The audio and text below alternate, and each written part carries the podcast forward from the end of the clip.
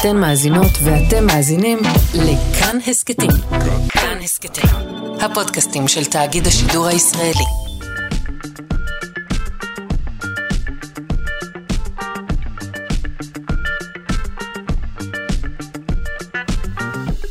שלושה שיודעים.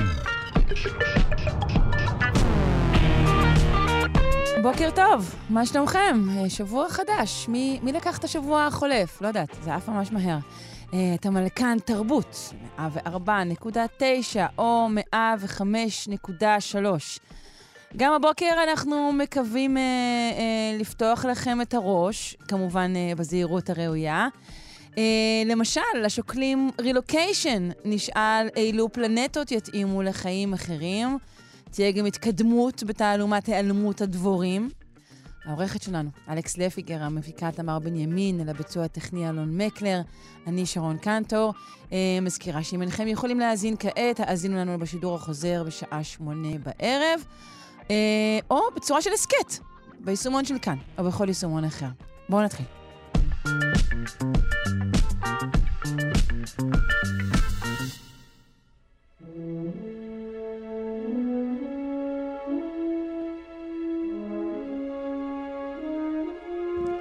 אוקיי, okay, נגיד שכבר אמרתם, טוב, בסדר, נגור בכוכב אחר, אבל uh, איך תדעו באיזה? Uh, ובכן, חוקרים פיתחו מסגרת לחקר האטמוספירות של פלנטות רחוקות, ומציאת פלנטות שמתאימות למגורי אדם. כל זאת כמובן מבלי לבקר בהן פיזית. נפנה לדוקטור אסף הוכמן, הוא מהמכון למדעי כדור הארץ, על שם פרדי ונדין הרמן באוניברסיטה העברית. שלום. בוקר טוב, שרון. בוקר אור. ראשית, אה, בוא נבאר את המושג העברי אה, העדיין לא שגור, אה, שנקרא אכלוסיות. למה הכוונה? אוקיי, אז הרעיון הוא שכוכבי לכת מסוימים יכולים להיות מאוכלסים על ידי בני אדם, וחלקם אינם יכולים להיות.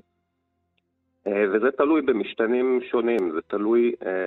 באחד המשתנים האלה זה כיצד האטמוספירה משתנה, והאם התנאים האקלימיים הם אה, קיצוניים או לא קיצוניים. אז אפשר לומר שהמושג הזה, אכלוסיות, הוא בעצם אה, עומד את יכולת קיום החיים האנושיים איפשהו. מד האכלוסיות לצורך העניין. נכון מאוד, נכון מאוד, בדיוק ככה. אוקיי, אז מה אנחנו צריכים באמת למדוד? אה, אז יש כל מיני משתנים. מה שאנחנו עושים בעצם, אה, אז, אז קודם כל למה? למה בעצם כדאי למדוד את הדברים האלה, כי אנחנו מאוד רחוקים מליישב כוכבי לכת אחרים, זה לכולם ברור. אה, אה, קודם כל כי כוכבי הלכת האחרים הם די רחוקים מאיתנו, וכדי להגיע אליהם אנחנו נצטרך טכנולוגיה שתאפשר לנו בכלל להגיע כל כך רחוק.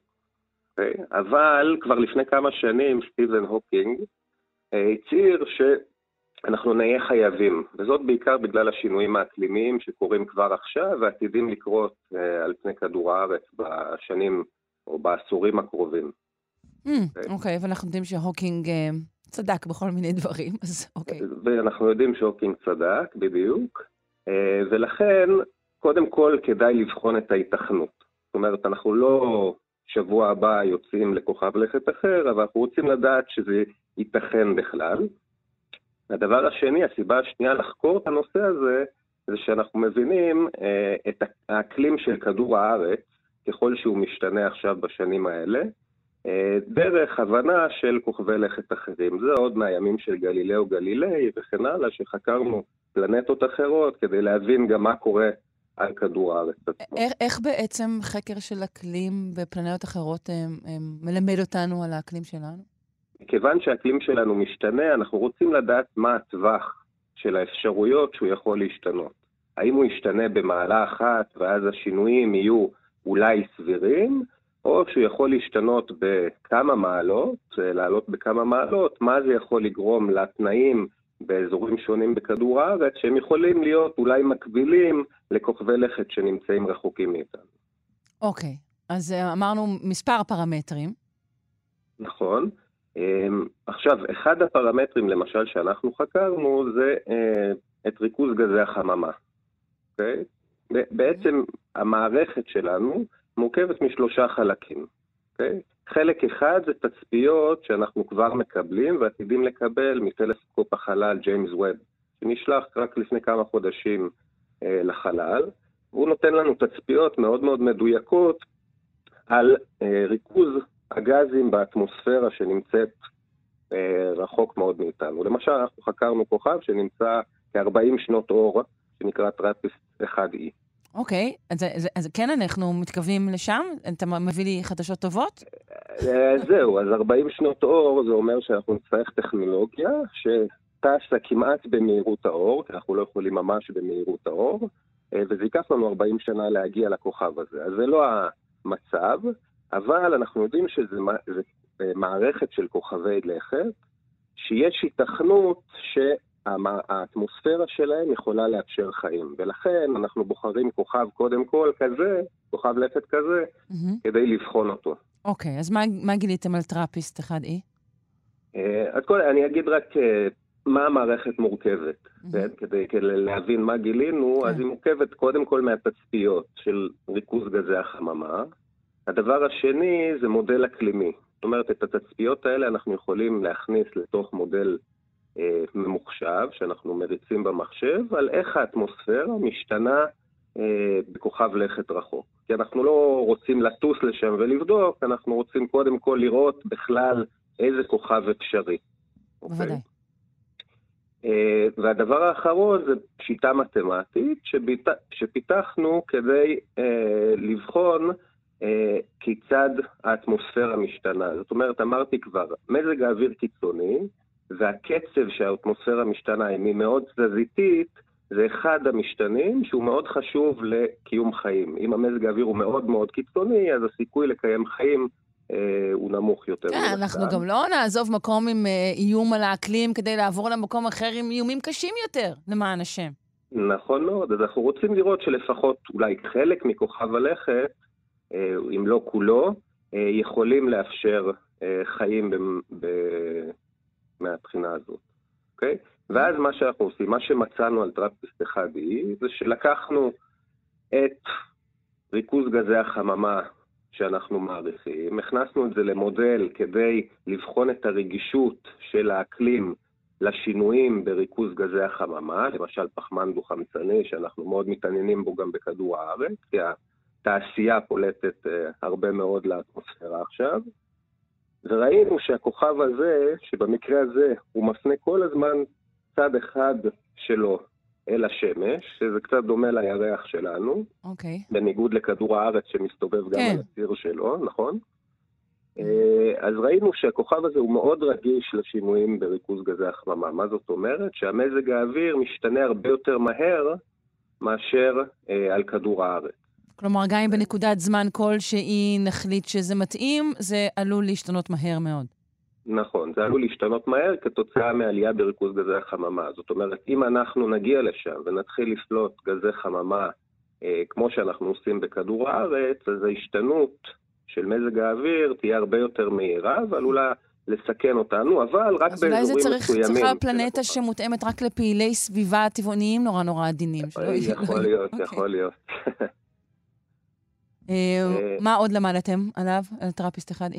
אז כמו שאמרנו, אמרנו שהוא מאוד אה, רגיש לשינויים בריכוז גזי החממה, ו, אה, ו, ו, וזה זה, זה בעצם הדבר העיקרי, הדבר okay. אוקיי.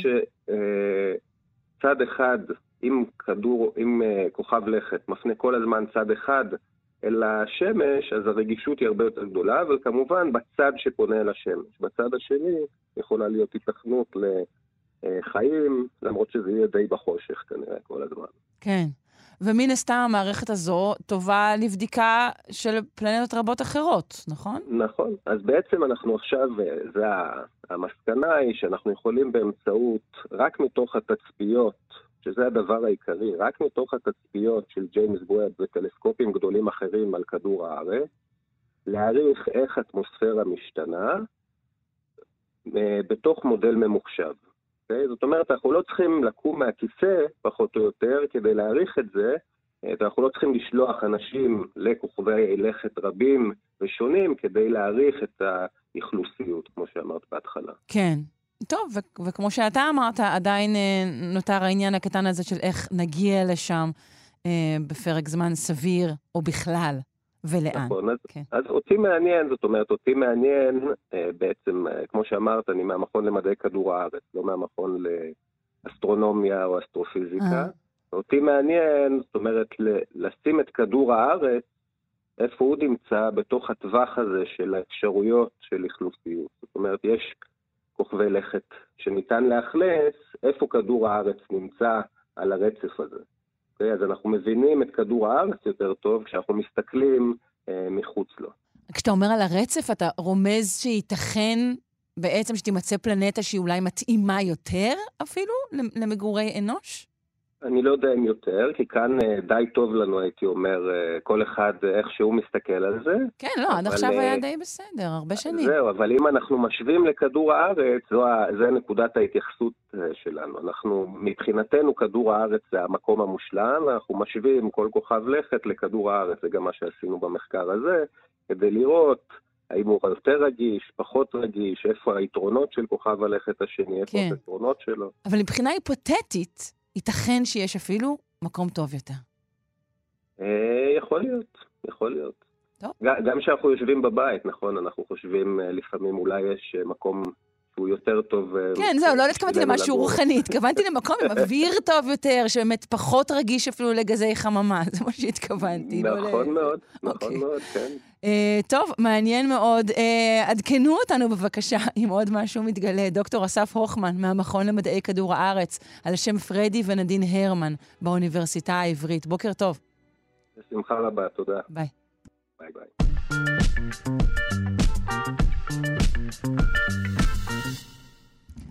בשנים האחרונות הולכת וגדלה אה, המודעות הציבורית לשמירה על הסביבה, ואיתה גם כלכלת שיתוף המזון. אה, לא, זה לא אתם מביאים קופסאות ריקות לסבתא שלכם ולוקחים את השאריות של יום שישי, אלא אה, אה, כלכלת שיתוף מזון זה נגיד אפילו קבוצות וואטסאפ, שבהם אומרים, וואו, שמעו, נתקעתי פה עם מלא אבוקדו, מי בא? אה, לכאורה היינו אומרים מגמה חיובית, שמפחיתה את הפגיעה בסביבה, נכון? פחות בזבוז. אבל אה, מחקר חדש טוען אחרת. אה, נבדוק איך הדבר הזה ייתכן. נפנה לדוקטור תמר מקוב מאוניברסיטת בן גוריון. בוקר טוב. בוקר אור, נעים מאוד. נעים מאוד. אז קודם כל בואי ספרי לנו אה, על אה, פלטפורמות כאלו אה, של שיתוף מזון, למי שלא נחשף אליהן כלל. אז אולי אני אתחיל קודם ואני אספר שאנחנו בעצם אה, מבזבזים היום, זאת אומרת, בערך שליש מהמזון שאנחנו מייצרים היום בעולם ממאכל אדם הולך לפח. בסדר? שליש. זה וואו. הסטטיסטיקות הגלובליות. עכשיו, במדינות אה, עשירות, כמו ישראל, אה, בריטניה, הברית, רוב בזבוז המזון הזה מתבצע דווקא בחלק, לא בשדה, לא אצל החקלאי, אלא דווקא אצל הריטיילר, כלומר אצל הקמעונאי או אצל הצרכן הביתי. כלומר, בסופרמרקטים למיניהם. כמו בסופרמרקטים למיניהם, אבל גם אצלי במקרר. כן, בואי, אני נכון, יודעת, יש לציין שאין כן. אצלנו ובמקומות אחרים יש אה, הרבה יותר פופולרי מדף הרגע האחרון. בישראל זה לא, לא דבר שתופס תאוצה. אה, מוצרים שנמכרים, את יודעת, לפני שפג תוקפן, במחיר טוב יותר. כן. אז, אז יש לנו הרבה מאוד uh, בזבוז, וזה גם בקמעונאים וגם אצלנו בבית, וכיוון שיש לנו באותו זמן גם הרבה חוסר ביטחון תזונתי, מה שנקרא, זאת אומרת, משקי בית שמתקשים לרכוש מזון, או מתקשים uh, באמת uh, לקנות להם אוכל כמו שצריך, אז uh, צצו בשנים האחרונות כפטריות אחרי הגשם כל מיני פלטפורמות וכל מיני קבוצות כאלה, כמו שאמרת, לשיתוף של מזון.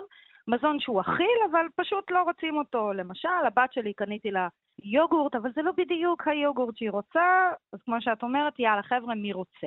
כן, כן, נגיד או- בקבוצת הוואטסאפ של נכון. הבניין, של השכונה, כאלה דברים. אוקיי. נכון. עכשיו, כמו שאמרת, אנשים מאז ומעולם בעצם מחלקים שאריות מזון אחד לשני ומשתפים מזון. כן, שיתוף מזון הוא ממש לא משהו חדש, אבל מה שחדש בשנים האחרונות זה האפשרות בעצם לעשות את השיתוף הזה מחוץ למסגרות ה... את יודעת, מיידיות שלנו כן, שלקחתי ב- מחמותי. כן. בדיוק, ו- ובעצם לחלוק את המזון הזה עם אנשים שאני לא מכירה, דרך כל מיני פלטפורמות לשיתוף מזון, שבהם יש, אה, את יודעת, גם אה, אומרת, נכון, אבל גם פה שיש לציין ששוב, מדובר אך ורק, ב, אה, לפחות למיטב ידיעתי, או בעיקר בהתארגנויות פרטיות. כלומר, שוב, הם מרכולים למיניהם, אין להם קבוצת וואטסאפ שאומרת, וואו, חבר'ה, שני קילו תאנים, אנחנו עומדים לזרוק בואו. זה לא קורה. אה, אז במקרה, האפליקציה שאנחנו חוקרות כבר הרבה מאוד שנים, מ-2017, אפליקציה שנקראת אוליו, זו אפליקציית אה, שיתוף מזון, לדעתי, אם אני מבינה נכון, הגדולה ביותר בעולם כיום, יש לה קרוב ל-7 מיליון משתמשים וכולי. אז שם דווקא יש אפשרות לסופרמרקטים אה, לתת, לתרום בעצם את המזון שלהם למתנדבים של הפלטפורמה, ואז החבר'ה האלה מפרסמים גם את המזון מהסופרמרקטים וגם את הסטייקים שהם על האש בשבת ואף אחד לא אכל. בעצם מה הם עושים? במקום לזרוק את זה לפח, מצלמים תמונה, כותבים, אה, את יודעת, כותרת קצרה, מהמם. ומישהו אחר יכול דרך האפליקציה להתקשר אליי, בעצם לשלוח לי מסרון, ואנחנו נתאם אה, איסוף של המזון. כן, נשמע, נשמע, אני מעריכה את הבג'רס יותר מאשר את הסטייק, אני חייבת להגיד. Um, כמה אנשים בישראל, את יודעת, משתמשים באודיו? אז בישראל ניסו כמה פעמים uh, להביא את זה, ויש קבוצה מדהימה שנקראת רובין פוד, שמנסה לקדם את זה גם. Uh, בישראל הפלטפורמה הספציפית הזו פחות חזקה, אבל כמו שאת אומרת, גם לנו פה יש כל מיני דברים שהם עוד פחות פורמליים, בצורת הקבוצות וואטסאפ, בצורת uh, סטודנטים רעבים באוניברסיטה, איפה יש שאריות של מזון שאפשר לאסוף. אז זה בהחלט גם כן משהו שקורה. ספציפית, אנחנו חקרנו את הפעילות של הרשת הזאת בבריטניה. אוקיי. אה, שעל פניו, שוב אנחנו. אומרים, וואי, מקסים, מהמם, איזה נכון. יופי, אבל מצאתם נכון. נתונים אחרים גם. אז מה שעשינו זה בעצם אה, עבדנו עם הרשת והיה לנו נתונים מאוד מאוד מפורטים ברמת המשתמש הבודד, שיכולנו לחשב עבור כל בן אדם כמה הוא אסף וגם מה הוא אסף. בעצם ניתחנו את כל הטקסט ברשת הזאת עם כל מיני Natural Language Processing, וגילינו גם מה אנשים מחליפים ביניהם, ואחר כך גם רגע, חישבנו את אמרת מושג. שאנחנו רוצים קצת יותר להבין אותו? אמרת מה? Natural Language Processing? זה- כן, ניתוח אה, שפה טבעית, כל מהמם. מיני, את יודעת, היום גם מדענים אה, לא מדאטה סיינס יכולים להשתמש בכל מיני כלים שפיתחו, אה, מדעני, אה, מד- מדעי הנתונים, אז בעצם עשינו ניתוח של הטקסט באופן אוטומטי, כדי לראות מה אנשים משתפים, וגם ישבנו והסתכלנו והשווינו אונליין כמה היו עולים הפריטים האלה, אילו אני או הבן אוקיי. אדם שאסף אותם הלך לסופר. והאם יכולתם לדעת כמה אינטראקציות אכן קרו בסופו של דבר בפועל? כן, חד משמעית. אז אוקיי. מה שהיה לנו זה נתונים על כל מה שהוצע לשיתוף, וגם כל מה שנאסף, וגם ספציפית מי אסף אותו. Mm, זאת אומרת, וואו, אם אני אוקיי. פרסמתי, הכל כמובן, כל המידע... כן, הוא לא מי באופן פרסונלי, אלא מי. באופן... הבנתי, כן. כן. ויכולנו לראות איפה אנשים גרים, ולפי מקום המגורים שלהם, בגלל שהסטטיסטיקה בבריטניה היא מאוד מאוד מפורטת ונגישה לציבור, יכולנו גם לשייך כל משתתף ברשת כזאת, או כל אוסף, מהמם. יכולנו גם לשייך אותו לעשירון, לאחוזון למשל. בדיוק, לאחוזון הכנסה שלו, כן. או לעשירון ההכנסה שלו במקרה הזה, ומכאן לעשות כל מיני ניתוחים אה, כדי לשערך על מה אה, הוא יבזבז את הכסף שהוא חסך. בסופו של דבר, הרי אם אני אוספת כל היום מזון, כל המזון שמשתפים ברשת הזאת הוא חינם, גם אם זה בא מהסופרמרקט, גם אם זה בא מאצלי בבית. ובעצם כשאני משתתפת ואני אוספת פריטים דרך שיתוף מזון, אז אני בסופו של דבר חוסכת סכום אה, לא אדיר, כן? אבל אני חוסכת משהו. אוקיי. והשאלה שעניינה אותנו הייתה, אוקיי, בהינתן, אה, יש את כל הפעילות המדהימה הזו של השיתוף מזון, והיא באמת, את יודעת, אנשים אוכלים את האוכל במקום לזרוק אותו, אז זה מדהים, אבל עכשיו מה קורה לכסף שהם חוסכים? מה הם עושים איתו? והתשובה היא שרוב האנשים לא שמים את הכסף אה, בחיסכון הבנק, זה בעצם איזושהי תופעה כללית, כן? כשאני חוסכת עשרה שקלים או עשרים שקלים פה ושם, הכסף הקטן הזה הולך אליי לכיס ו- ומתבזבז על משהו. אני- זה לא משהו שאני בדרך כלל חוסכת או שמה בצד, את יודעת, לפנסיה. כן. וחלק מהכספים האלה באמת, אנחנו משתמשים בהם כדי לקנות דברים אחרים, ומה שעניין אותנו לדעת זה האם הבזבוז מחדש הזה של הכספים בעצם מקזז חלק מהתועלת של כלכלת השיתוף הזאת, כן, של החיסכון בבזבוז מזון, והאם אולי הוא אפילו מגדיל גזי חממה אה, ולא בהכרח מפחית. רגע, רגע, אבל בזבוז המזון הוא לא, הוא לא קשור רק לעניין שהוא פרופר פיננסי. הוא קשור באמת לאיזושהי חשיבה אה, סביבתית, מקיימת, מעגלית. אה, לא? לגמרי. כן, כן, אוקיי. לגמרי. אז כמו שציינתי קודם, אנחנו בעצם היום בעולם שליש מהמזון שאנחנו מייצרים, אנחנו זורקים לפח. עכשיו, הבזבוז של המזון הזה, יש לו טביעת רגל מאוד מאוד גדולה, כן? זה כן. מוערך ב-8% מגזי החממה שאנחנו מייצרים, אה, 20 או 30 אחוז מהקרקע החקלאית שאנחנו משתמשים בה, הרבה מאוד מים, זאת אומרת, יש כן. כאן השפעות מאוד מאוד גדולות, אנחנו משתמשים בהרבה מאוד משאבים כדי לייצר מזון שאנחנו זורקים לפח. כן, אז העובדה שהכסף שנחסך משמש לדברים, היא, היא, היא, היא משליכה גם על העניין הזה? לא. אז זה לא משליך, זאת אומרת, יש את מה שנחסך בגלל שאולי לא ייצרתי מזון במקום. כן, יש, Mhm. אספתי כיכר לחם, אז כן. אפשר להניח שלא קניתי כיכר לחם. לא נסעתי אבל- לסופר, לא קניתי עיקר לחם, כל מיני דברים. בדיוק, לא Mhm. נסעתי לסופר, לא קניתי כיכר לחם, אבל עכשיו, בהינתן שחסכתי 20 שקלים, נשאלת השאלה מה אני עושה איתם. ולמשל, סתם אה, דוגמה שהיה באמת על זוג אמיתי, שכתבה ב-UK, שהם משתמשים באפליקציה הזאת והם חסכו כסף, ועכשיו את הכסף הזה הם לוקחים והם הולכים לטוס לברלין לחופשה. אז ברגע שאנחנו מחליפים בעצם את הפעילויות היומיומיות שלנו בדברים שהם יותר אינטנסיביים מבחינת פחמן, כי עכשיו יש לנו כסף, אז זה מקזז חלק מהתועלת של החיסכון. ברגע שזה מושקע בדלק. מאורבנים, את אומרת, זה קצת פחות טוב. כן, אה, בסוף אם אוקיי. אני משתמשת בזה כדי לטוס, אז זה פחות טוב, אבל גם אם אני משתמשת בזה כדי לחמם את הבית שלי, או כדי לנסוע, או כדי, את יודעת, לשלם. זה, זה לא אומר שבמקרה אחר הם לא היו נוסעים לברלין. אולי הם היו לוקחים הלוואה ומסתבכים, במקום להשתמש בכסף של יכול להיות. הלחם. אה, זאת. גם כן אפשרות. כמובן. אה, האם וכמובן- אתם יודעים לומר עד כמה אה, אה, עשירונים באמת נזקקים משתמשים באפליקציות כאלו, לעומת דווקא עשירונים שהם לא בהכרח הכי נזקקים, אבל אולי הם יותר מודעים אה, לקיומם, או דווקא אולי פחות, אה, לא יודעת מה, מתביישים לקחת? יש דברים כאלו גם. אוי, ז- זאת שאלה מרתקת. אז האמת שבמחקר נוסף, מה שעשינו זה בדקנו באמת את מידת ההשתתפות של העשירונים נמוכים יותר לעומת גבוהים יותר ברשת הזאת, וגם איך המזון עובר. זאת אומרת, האם הוא עובר מאחוזונים גבוהים יותר לאחוזונים נמוכים יותר? זאת אומרת, האם זה מין, את יודעת, מין בנק מזון כזה במסווה?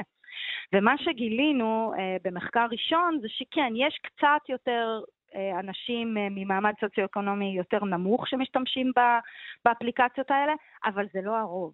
זאת אומרת, זאת אומרת אבל, אבל זה לא משהו מאוד מאוד ניכר, אני אגיד. כן. זאת אומרת, 60 אחוז הם כזה אחוז, את יודעת, מהחציון ומטה, ו-60 אחוז הם דווקא אנשים מהאחוזנים הגבוהים ביותר. ובעצם מה שגילינו כאן זה שאתה צריך איזשהו, מה שנקרא cultural capital, זאת אומרת, אתה צריך... בדיוק. לך... הון תרבותי מסוים, כדי בכלל נכון. להשתתף ב- בעניין הזה. נכון, נכון, כי אני, בסופו של דבר, תחשבי על זה, כשאני באפליקציה ואני רוצה שמישהו ייתן לי את החתיכת סטייק או את ה-whatever חלב, אני כותבת לו מסרון, ואיך שאני נשמעת, ואיך שאני נראית, ומי שאני, הבן אדם בצד השני, לפי זה קובע אם הוא נותן לי או לא. זאת אומרת, זה לא first כן. come, first serve. טוב, אמר, אמר, אמרת הכל בדבר הזה. זה דברים שפותרים אה, אה, אה, עוני לכאורה, או, או חוסר מזומנים זמני עקב היותי סטודנט למדעי הרוח, אבל לא בהכרח פותרים אה, איזשהו אה, רעב עמוק. בעיה, נכון. בעיה.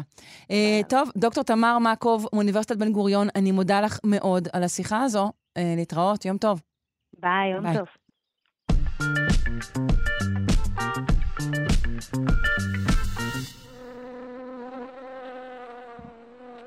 הפרעת התמוטטות המושבה, או באנגלית uh, colony collapse disorder, CCD, היא תופעה בה uh, דבורים פועלות מכוורות או ממושבות של דבורת הדבש, נעלמות באופן פתאומי ומביאות בכך uh, לחיסול המושבה. Uh, זו תופעה שידועה לנו כבר מספר שנים. עוד לא הוכח מהו הגורם אה, לתופעה, אם כי ממצאים רבים מצביעים אה, על כמות אה, לא גדולה, אך מתמשכת אה, של חומרי הדברה. כעת, ניסוי במעבדה יכול לשפוך עוד אור על התעלומה הזו. נפנה לדוקטור מיכל טופז, מובילת חינוך לקיימות ממכון דוידסון לחינוך מדעי. שלום. היי, בוקר טוב. היי, בוקר אור. אה, בואי נתחיל באמת בתקציר אה, של התופעה הזו, אה, אה, של התמודדות המושבה, של ההפרעה הזו. אז אה, כן, אז קודם כל, אה, אנחנו מכירים את התופעה הזאת של התמודדות המושבה או התמודדות הכוורת כבר אה, בערך בשנות ה-70, אבל ממש בתחילת שנות ה-2000 היא, היא ממש קיבלה איזו אה, הגדרה, משנות ה-90, 2000, היא קיבלה את ההגדרה המדויקת, כי בעצם אה, דבוראים שמו לב שדבורים נעלמות להם מהכוורות. זה קרה בעיקר בארצות הברית, אבל לא רק. כן.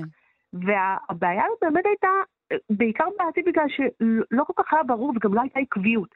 זה לא שפתאום כל הדבורים נעלמו, או שבשנה אחת קרה משהו שגרם לכל הדברים להיעלם, אלא פעם בכמה זמן רואים פתאום כוורות שלמות שמתמוטטות, אמ, ואנחנו יודעים ש... בואי נחזור עוד צעד רגע אחורה, דבורים, הם... הם הכרחיות הם, לחיינו. הכרחיות כמעט לכל דבר בחיים שלנו. כן. הן כל כך חשובות בהאבקה של פרחים, של פירות, של תוצרת חקלאית, של פרחי בר, של צמחי בר שמתחילים עכשיו לבצבץ. אין לנו כמעט דבר שדבורים לא אה, שייכות אליו. וברגע שאנחנו רואים אוכלוסיות שלמות שהן נעלמות, אז חשוב לנו לדעת מה הסיבה, חשוב לנו לדעת מה הגורם, וכי, כי בעצם יכולה להיות פה התמוטטות הרבה יותר גדולה מאשר התמוטטות המושבה. עכשיו, כן. מדובר כבר הרבה מאוד זמן על כל מיני גורמים, ביניהם גם שינוי אקלים, הרעיון של תקופות בצורת או שיטפונות שמשפיעים על זמינות של פרחים, אה, שמשפיע על הצוף, ש, שהוא חלק, מה, חלק עיקרי מהתזונה של, ה, של הדבורים, או מהייצור שהדבורים מייצרות. אמ, יש דיבור גם על טפילים ועל מחוללי מחלות, ו... באמת יש המון המון שאלות. אבל ו... הסברה המרכזית, כמו שאמרתי, שזה כן מדובר בחומרי הדברה, שאפילו טוענים שאולי כן. פוגעים ביכולת הניווט שלהם?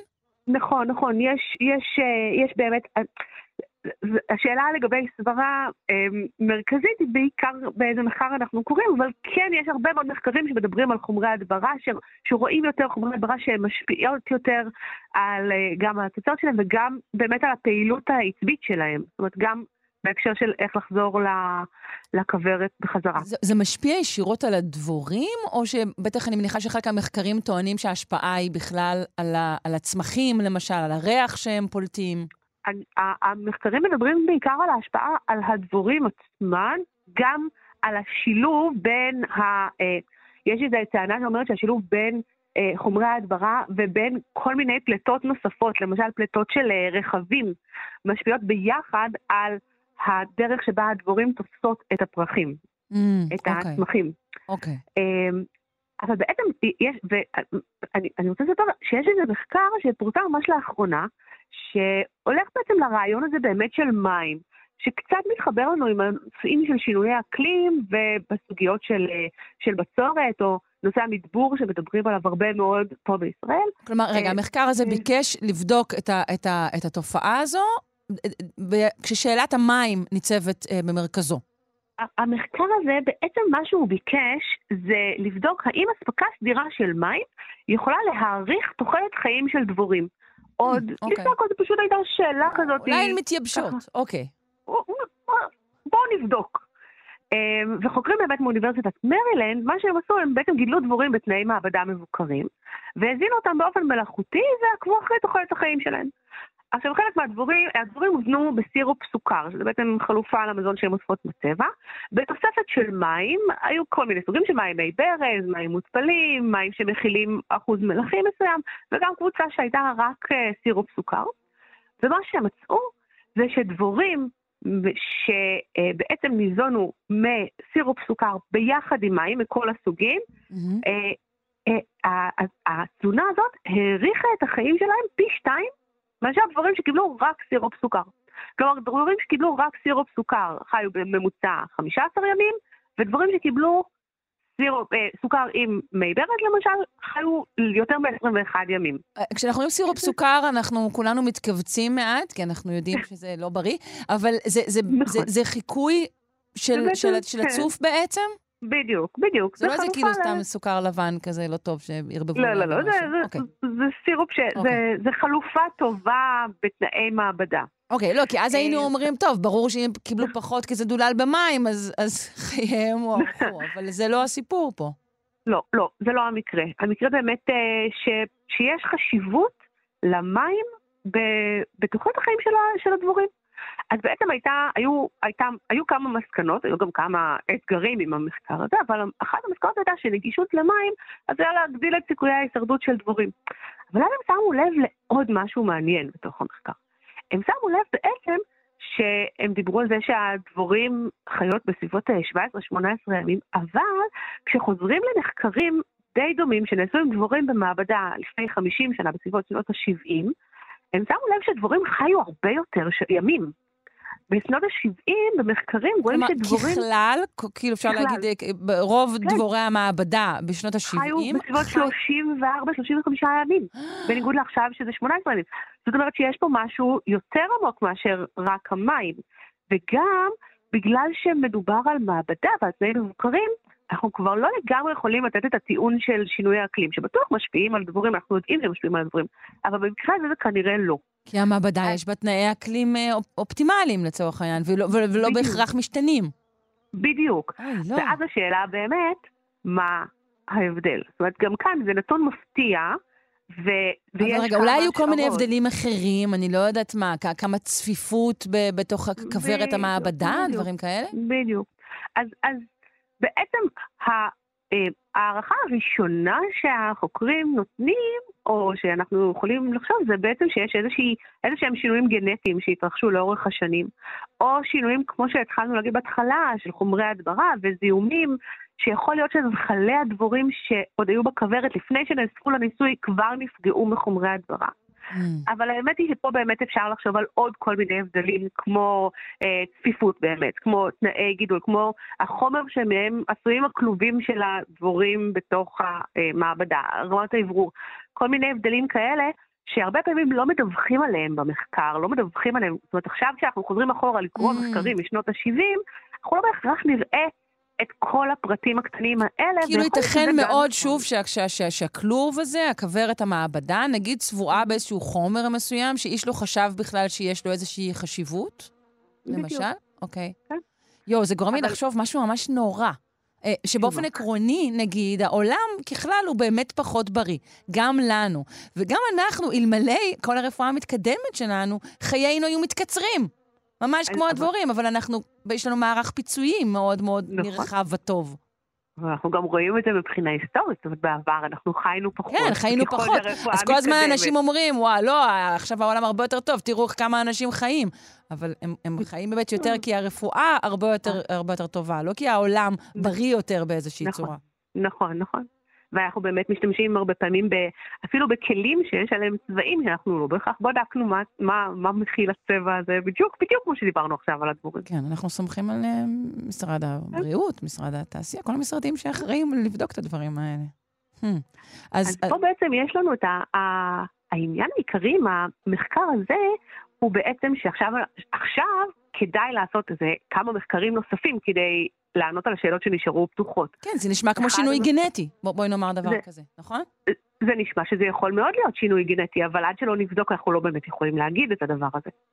אבל השאלות הנוספות שנשארו בעיניי מאוד מעניינות, זה האם הדבר הזה נכון רק לאוכלוסיית הדבורים באוניברסיטת מרילנד, או שהוא נכון לאוכלוסיית הדבורים, דבורים בכל העולם?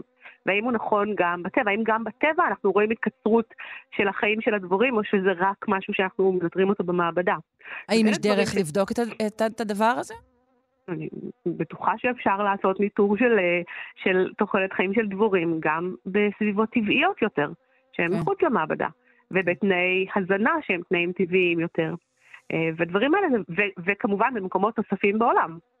כן. הדברים האלה הם דברים שהמחקר כזה בעצם יכול להעיר לנו שהי, צריך לבדוק, כי יש פה משהו קורה פה. לנו. משהו קורה פה ויש פה איזור שחשוב לנו ואנחנו צריכים לעשות משהו כדי לשמור עליהם. כן. יפה, טוב, נחכה למחקרים נוספים. דוקטור מיכל טופז, מובילת חינוך לקיימות, מכון דוידסון לחינוך מדעי, אני מודה לך מאוד על השיחה הזו. תודה רבה, ביי. יום טוב. יום דבש, ביי.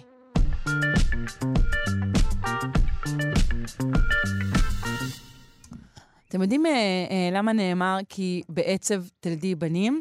אה, פשוט כי בתופת מהגיהנום וכאבים שמזכירים קדיחה הבשר חי ללא הרדמה תלדי בנים ובנות, היה קצת ארוך מדי. אנחנו עם הסבר אבולוציוני לתהליך ההיריון והלידה האנושיים. מי שיעשה זאת עבורנו הוא, ולא אחר, הדוקטור אלון ברש, מומחה לאנטומיה ואבולוציה של האדם מהפקולטה לרפואה על שם עזריאלי באוניברסיטת בר אילן. בוקר טוב. בוקר טוב, בוקר טוב. היי. אכן, אכן, אה, בעצב אה, נשים יולדות בנים, וזה כן, שוב, המילה עצב היא באמת אה, קצת מעליבה בהקשר הזה. אוקיי. זה, זה, זה נכון, דרך אגב, זה נכון, אבל, אבל מה שעוד נכון זה שזה יוצא דופן בעולם החי. בעולם החי, הלידה אומנם הוא תהליך שעלול להיות ארוך ועלול להיות בעייתי, אבל הוא, הוא, הוא בטח לא מאוד מאוד כואב, וזה כי האגן של רוב בעלי החיים מותאם ללידה. אה, זה משהו שאתה יודע אותו שהוא לא מאוד כואב, או שאנחנו לא יודעים איך להעריך אז- כאב אז- אצל בעלי חיים? את צודקת, זה קשה להעריך כאב, אבל למשל אם אנחנו לוקחים שימפנזים שהם הכי קרובים אלינו, אה, כמו כל בעלי החיים, או כמעט כמו כל בעלי החיים, קודם כל הנקבה יולדת לבד, היא הולכת ומסתתרת איפשהו וחוזרת אחר כך ל- לשבט שלה, כן, ללהקה שלה עם, אה, עם התינוק. אה, היא לא צריכה סיוע, היא לא צריכה עזרה, היא עושה את זה לבד, וזה לוקח בערך שעתיים-שלוש, כל הסיפור. אה, היא גם לא מראה סימנים כל כך של סטרס מבחינה של כאב. יש תצפיות, בעיקר מגני חיות ומקומות כאלה, על הדברים האלה. זה כן מלווה באיזשהו תהליך, אבל, אבל לא נראה שזה תהליך כל כך קשה כמו בבני אדם. באמת מאוד- ומיטות בזמן לידה, זה גם כן דבר פחות נפוץ אצל בעלי חיים? אה, כן, למרות שקשה לדעת עוד פעם, כי בהמשך לשיחה הקודמת באמת, הרפואה שם, בבעלי חיים רפואה לא קיימת, כן? אז, אז גם אם יש איזשהו סיבוך, אה, לבעל החיים אין שום דרך לעזור לעצמו. כן. אה, אז קשה לדעת את הדברים האלה. אבל, אה, אבל אה, באמת, אה, אה, זאת שאלה גדולה, למה, למה, למה? למה אנחנו צריכים את הסיפור הזה? למה, למה אנחנו צריכים את הכאב? למה אי אפשר היה להישאר עם אגן שדומה לאגן של בעלי חיים? אה, וזאת שאלה מאוד מאוד גדולה שאנחנו לא לגמרי מבינים, אבל אנחנו כן יכולים להסתכל על רצף המאובנים שיש לנו ולנסות אה, לתת תשובה על הדבר הזה. אוקיי. אה, ואחד הדברים, קודם כל, באמת, אחד המאובנים הראשונים שהתגלו, מה, מה שדיברנו עליו לפני כמה חודשים, הילד מטאונג, שזה גולגולת של תינוק, כולו קוף, חוץ מאשר הפתח בבסיס הגולגולת, שמראה שהוא הלך על שתי רגליים. זאת אומרת, אנחנו זה יודעים שלפחות קוף- בראשית... קוף זקוף. מהמם. קוף זקוף, בדיוק, בדיוק. אנחנו יודעים שלפחות בראשית האבולוציה האנושית מדובר על קופים שהלכו על שתי רגליים. אה, ולכן נפח המוח היה קטן. ולכן הלידה לא הייתה מאוד מאוד אה, אה, טראומטית ודרמטית. כי באמת בלידה אנושית החלק הכי בעייתי זה הראש. הראש מתקשה לעבור בתעלת הלידה. אה, אז כנראה שלפחות בהתחלה של האבולוציה האנושית אנחנו לא שם. אוקיי. מצד שני, אנחנו רואים כבר בתחילת האבולוציה האנושית, שהאגן כבר לא דומה לאגן של, אה, בכלל לא דומה לאגן- של קופים, ולמעשה מאוד מאוד דומה לאגן של, ש, ש, כמעט כמו שלנו.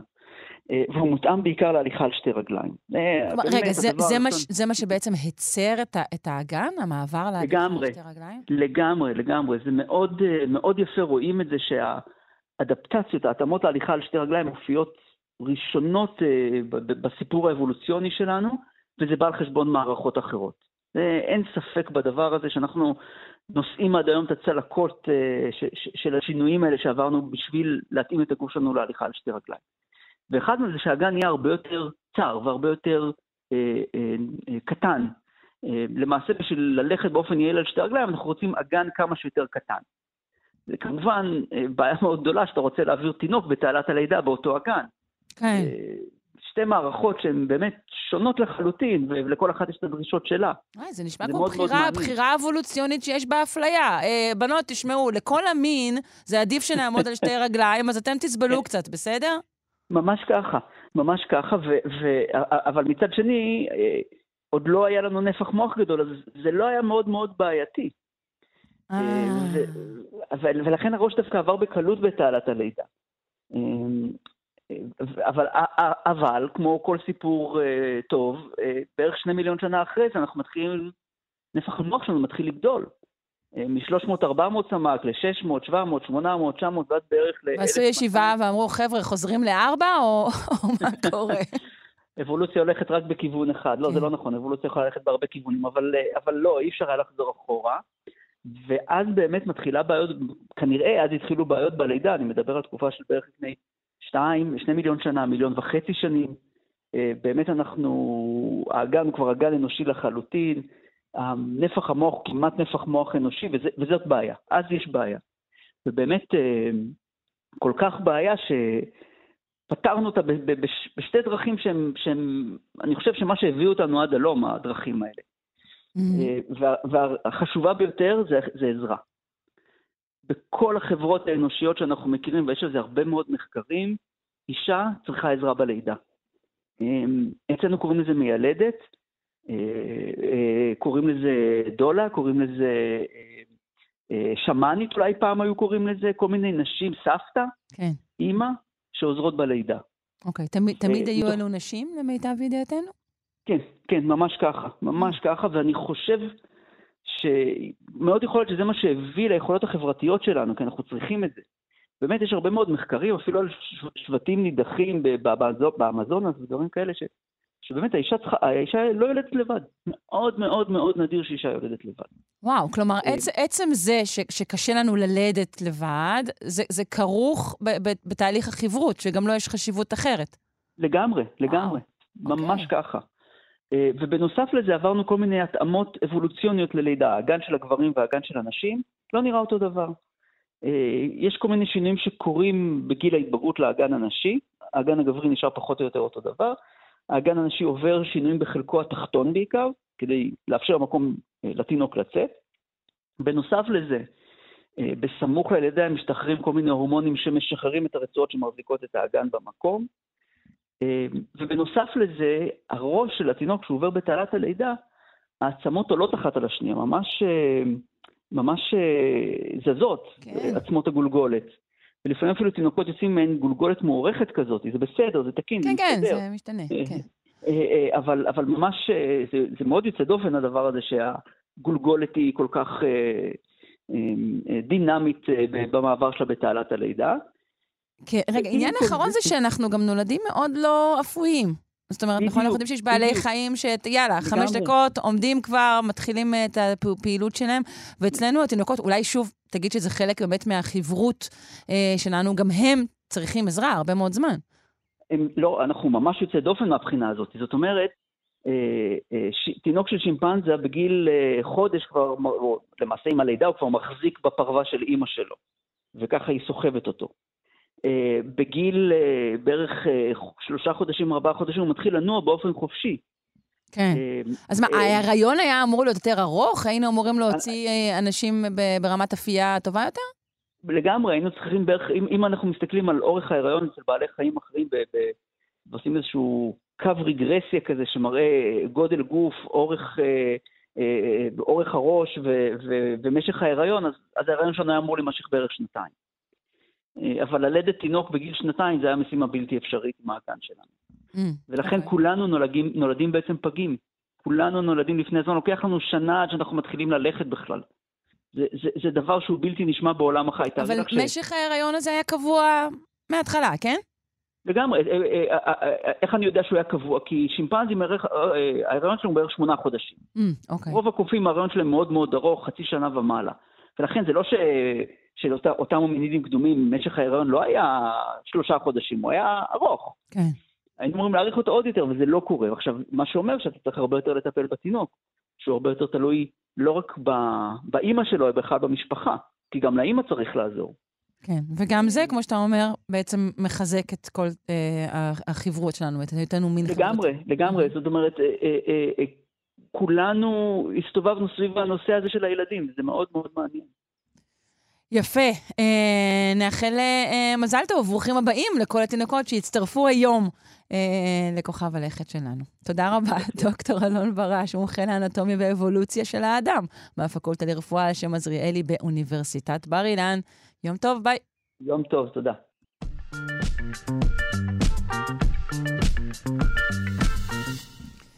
ואנחנו כמובן עם הקתדרה למוזיקה של הפרופסור משה זורמן, מלחין, מנצח ומייסד הקתדרה למוזיקה בשיתוף הדוקטור אסטרית בלצן. בוקר טוב. בוקר טוב. היי, מה אנחנו מציינים היום? אנחנו מציינים היום, מציינים, אתה פותח את העיתון, אתה רואה שיש המון הופעות לכבוד יום הולדת 150 למשורר הלאומי חיים נחמן ביאליק. אה, וואו, מברוק. אז ממש הוא גם משורר לאומי, אבל גדולתו בעצם היא אחרת. גדולתו היא בזה שבעצם כל דור מוצא בשירים שלו את עצמו ואת השאלות הקיומיות שהוא שואל, וכל דור גם מנסה להלחין את הטקסט ברוח התקופה ובהדגשים האישיים שלו.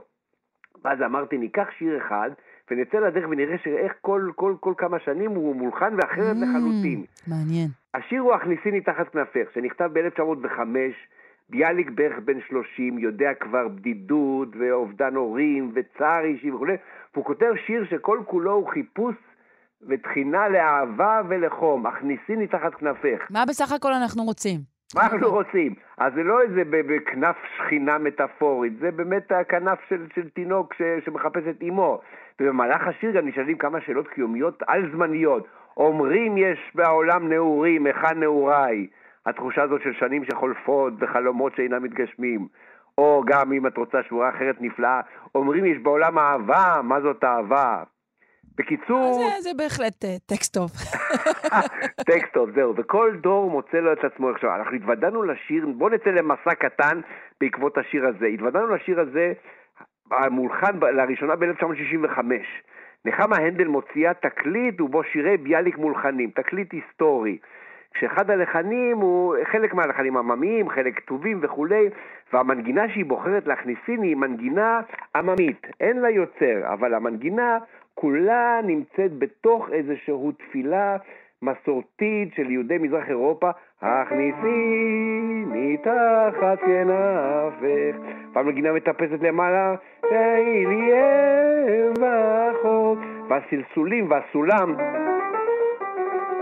כל כולו הוא סולם יהודי, מסורתי, של מזרח אירופה. שזה נשמע הגיוני לביאליק.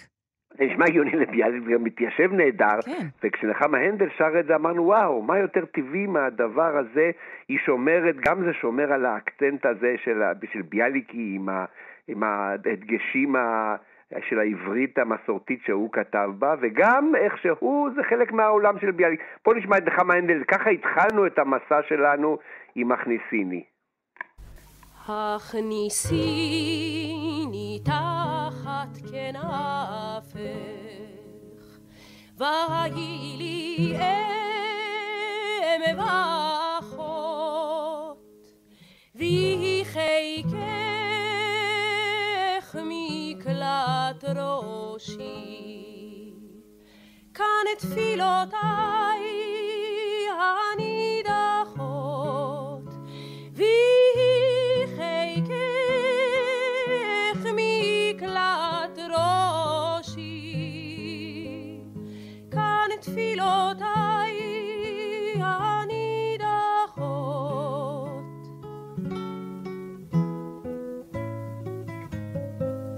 איזה יופי.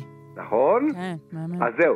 חופשי לגמרי, כל משפט מסתיים באיזושהי אתנחתא גדולה ומחפשת את דרכה. לא חולפות תשע שנים, ב-1974, התקופה של הפריחה של שירי המשוררים בארץ, יוצאת נורי טירש ואומרת, אני גם רוצה להתמודד עם הטקסט הזה. היא שומרת משהו מהגרסה ששמענו זה עתה, השיר נשאר במינור טיפה גלותי, אבל זה כבר לא שיר חופשי שאתה יכול לשיר אותו רק לבד עם עצמך, אלא זה הופך להיות שיר שהופך להיות מה שקרוי נחלת השירה בציבור, אם תרצי. הכניסיני תחת נפך, ויהי לי אם ואחות. עדיין הסולם היהודי הגלותי, כן. אבל כבר במקצב כזה שמאפשר לך, ויהי חיקך מקלט ראשי. כאן תפילותיי הנידחות, כבר בתוך משקל קבוע וכולי. כן, זה כבר טיפה יותר מרים לכאורה. זהו, אז אתה יכול להשאיר את זה ביחד. ולכן בחרתי גם ביצוע שהוא כזה ביצוע שכל כך אופייני לתקופה שבה נכתב השיר, שלישיית המעפיל, שלושה חברי קיבוץ המעפיל, ששרים ביחד בהרמוניה נורא יפה את הכניסיני של נורי תירש, מה שקרוי ביצוע מספר 2 של השיר הזה.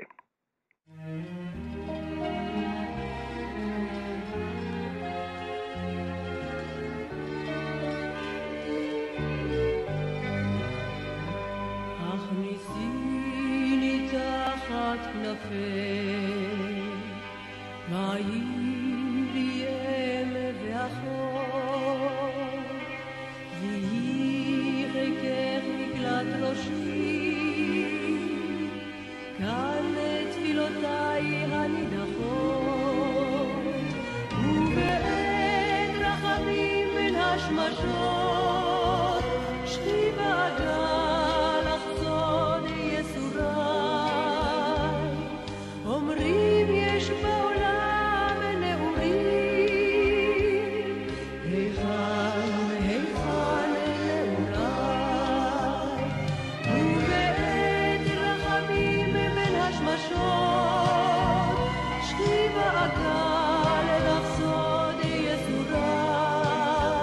אוקיי, אנחנו רוצים להספיק עוד יפה. שתי גרסאות, אז נכון? עדיין נשאר, אומרים יש בעולם הגלותי כן. והמינורי וכולי.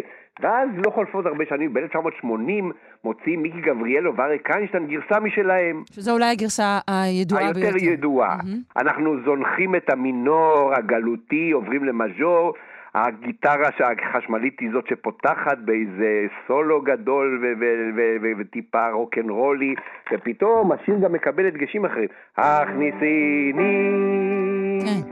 תחת נהפך, שזה עושה את זה בהחלט כאן עכשיו. משהו על סוף המילה. טוב, וזה הדגשים לסוף המילה, וזה יותר קריאת תיגר של איפה הנעורים שלי? זה לא איזה תפילה, אלא זה יותר קריאת מחאה של דור שמחפש את נעוריו. אריק איינשטיין ומיקי גבריאלוב, בהכניסיני של 1980.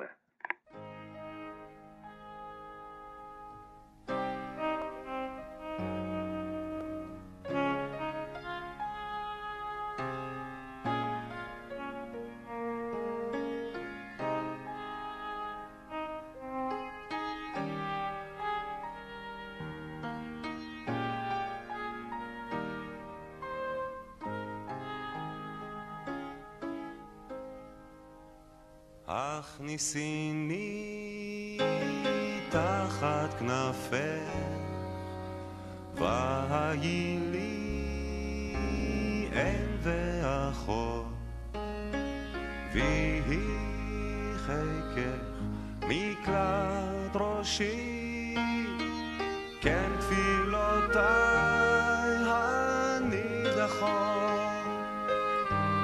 ובעת רחמים בין השמשות שכיבה אגן לך סוד ייסורה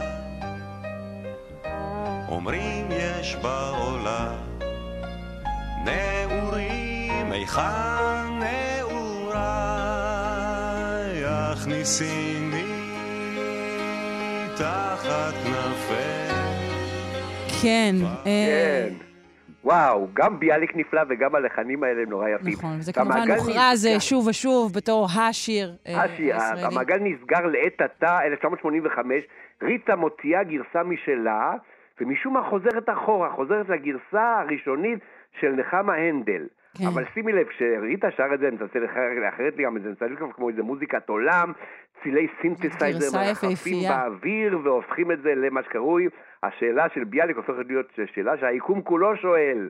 אז אנחנו נסיים בריטה ב-85, לפחות בשלב זה המעגל נגמר, אבל אני בטוח שהוא ימשיך. לא, הוא ימשיך בטוח. פרופסור משה זורמן, תודה רבה לך על עוד מאוד. פינה נפלאה. ריטה.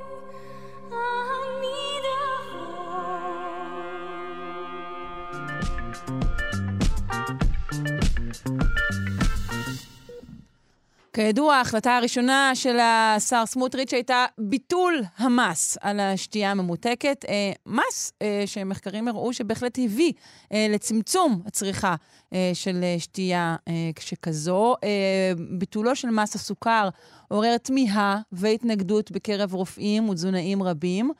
אנחנו מבקשים אה, להקדיש כעת מספר דקות אה, לשיחה על ההשפעה של אה, צריכת סוכר על בריאותנו ועל אה, מחקרים שנערכו בנושא. נפנה לפרופסור זכריה מדר מהמכון לביוכימיה, מזון ותזונה בפקולטה לחקלאות מזון וסביבה באוניברסיטה העברית, יושב ראש החוג לתזונה במרכז האקדמי פרס ברחובות. שלום, בוקר טוב. בוקר טוב, שרון. היי. אז אה, בוא קודם כל אה, נשמע, אה, יש מכתב של רופאים, נכון? שכתבו בנושא והפנו אותו לנבחרינו. רופאים מחו"ל, רופאים מחו"ל. רופאים מחו"ל. אה, גם מהארץ. ואז הדעות פה הן לא חלוקות, נכון? זה מה שאני בעצם באה. אנחנו לא פה מביעים איזושהי עמדה שהיא אה, אה, עמדה זניחה כלשהי, או עמדה שיש עליה הרבה מאוד חילוקי דעות, נכון? נכון, אין בכלל שום חילוקי דעות, ואני לא רוצה להיכנס לצד הפוליטי. לא, לא, לא קשור בכלל לפוליטיקה. בדיוק. אני רק אומר דבר אחד, אם אפשר, כל העולם, בלי יוצא מן הכלל, תזונאים, רופאים, מנתחים, קרדיולוגים, כולם בעד הורדת מס של השתייה הקלה, ממותקת, של המיסים הטבעיים, כולם תחת קטגוריה אחת. רגע, גם עצים טבעיים? כן. אוי ואבוי. וכאן הפלא, האם שרון, ראית מה כתוב על המיץ הטבעי? קראת? האם קראת שלא כתוב סוכר, אבל לא. כתוב סוכרוז? האם קראת שכתוב שם דקסטרוז? לא, האם קראת שקראת שם אה, פרוקטוז? לא, קראתי- ק- קראתי 100 100 אחוז תפוזים, איזה כיף. כן, זה מאה אחוז תפוזים, נכון, אבל לא שמת לב לתוספות. האם קראת וראית שיש מיצים טבעיים שכתוב עליהם סירופ? כן, לזה אני מודה ששמתי לב. אה, זה בא מתירס, זה מכיל פרוקטוז. פרוקטוז זה מולקולה מאוד מסוכנת, שמביאה להצטברות שומן והתפתחות לכבד שומני. אמ, אוקיי, אז נתחיל במיצ- במיצים הטבעיים, יעני, אוקיי? כן. נתחיל עכשיו בדיאט. נכון? נו, מה רע בדיאט? דיאט זה יופי. יופי, עבודה בעיניים לגמרי, אוקיי? למה? זה לא כל, לא כל משקה שהוא בלי ערך קלורי, לפי לשונך דיאט, הוא טוב, הוא מסוכן לא פחות מאשר המסים הטבעיים, וזאת למה? כי הם מוסיפים כל מיני חומרים שצריכים להמתיק, למשל סודה.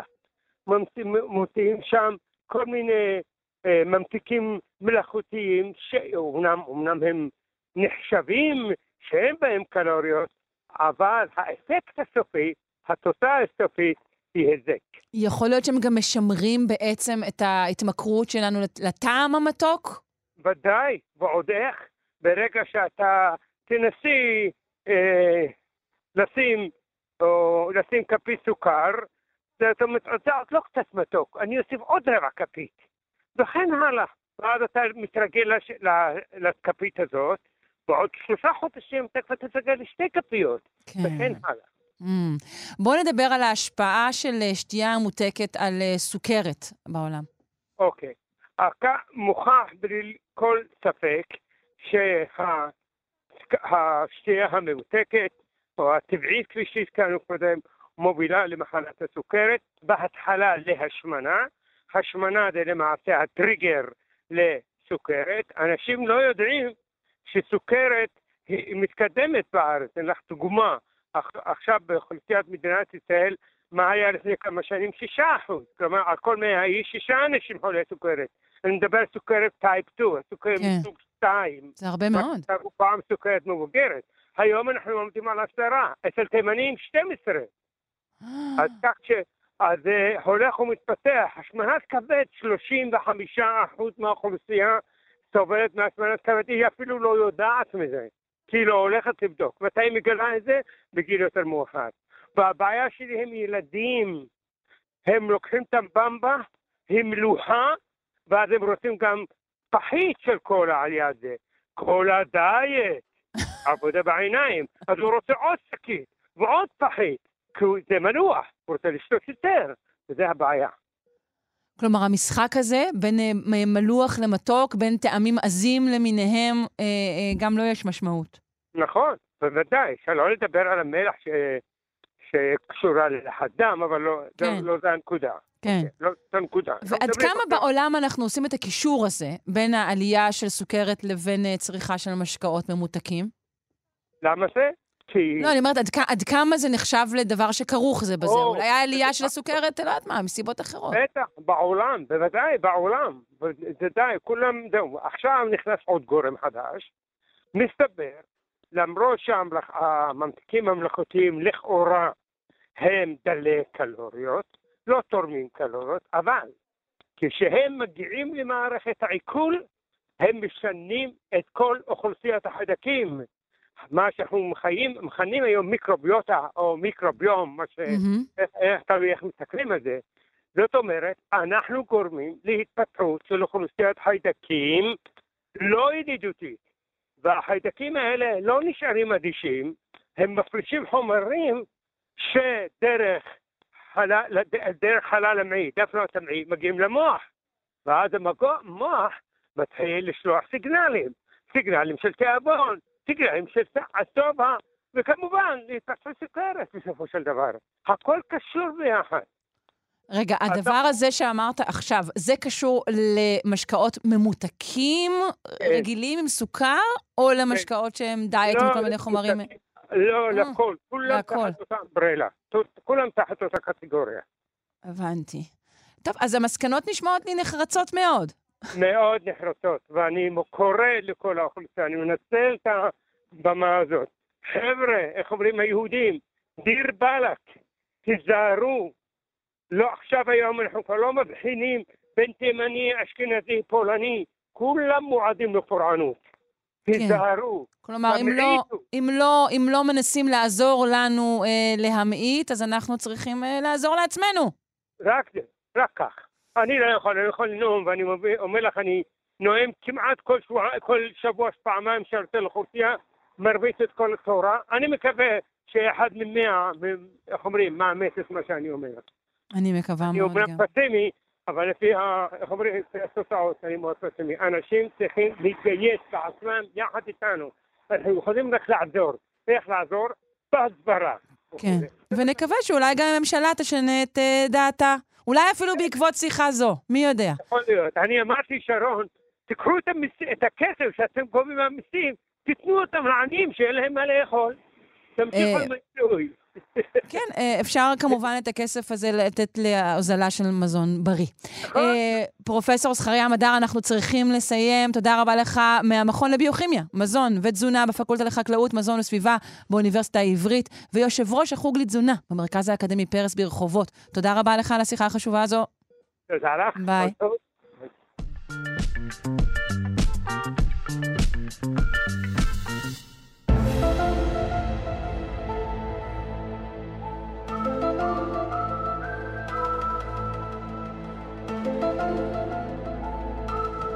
שוחחנו בשעה שעברה על פלנטות אפשריות ליישוב בני אדם. אבל כעת אנחנו מבקשים בעצם לדבר על ההפך. האם אנחנו מוכנים כאנושות לרגע שבו, אולי כמובן, יגיעו אותות תבוניים כלשהם מחוץ לכדור הארץ? זה דבר שיכול לקרות. אנחנו, אנחנו, אנחנו מוכנים לזה באיזושהי צורה? אה, יענה על השאלה הזו ידידנו, הפרופסור יואב יאיר, דיקן בית הספר לקיימות באוניברסיטת רייכמן וחוקר אטמוספירה וחלל. בוקר טוב. בוקר טוב, שרון ולמאזינים. היי. אז מה, זאת שיחה שהיא כאילו סופר ספקולטיבית, או שהסיכויים אה, הולכים ומתגברים?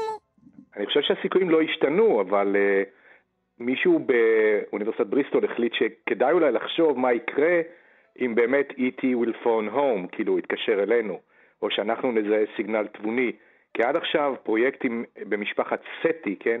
Search for Extraterrestrial Intelligence, חיפוש אחר תבונה חוצנית, התמקדו בין היתר בהאזנה לתדרים מסוימים אה, בחלל, אה, שמהם אמורות אולי להגיע תשדורות תבוניות, אם יש תרבויות טכנולוגיות מתקדמות, שמשדרות באורכי גל אה, ספציפיים שמתאימים לעדות לתבונה.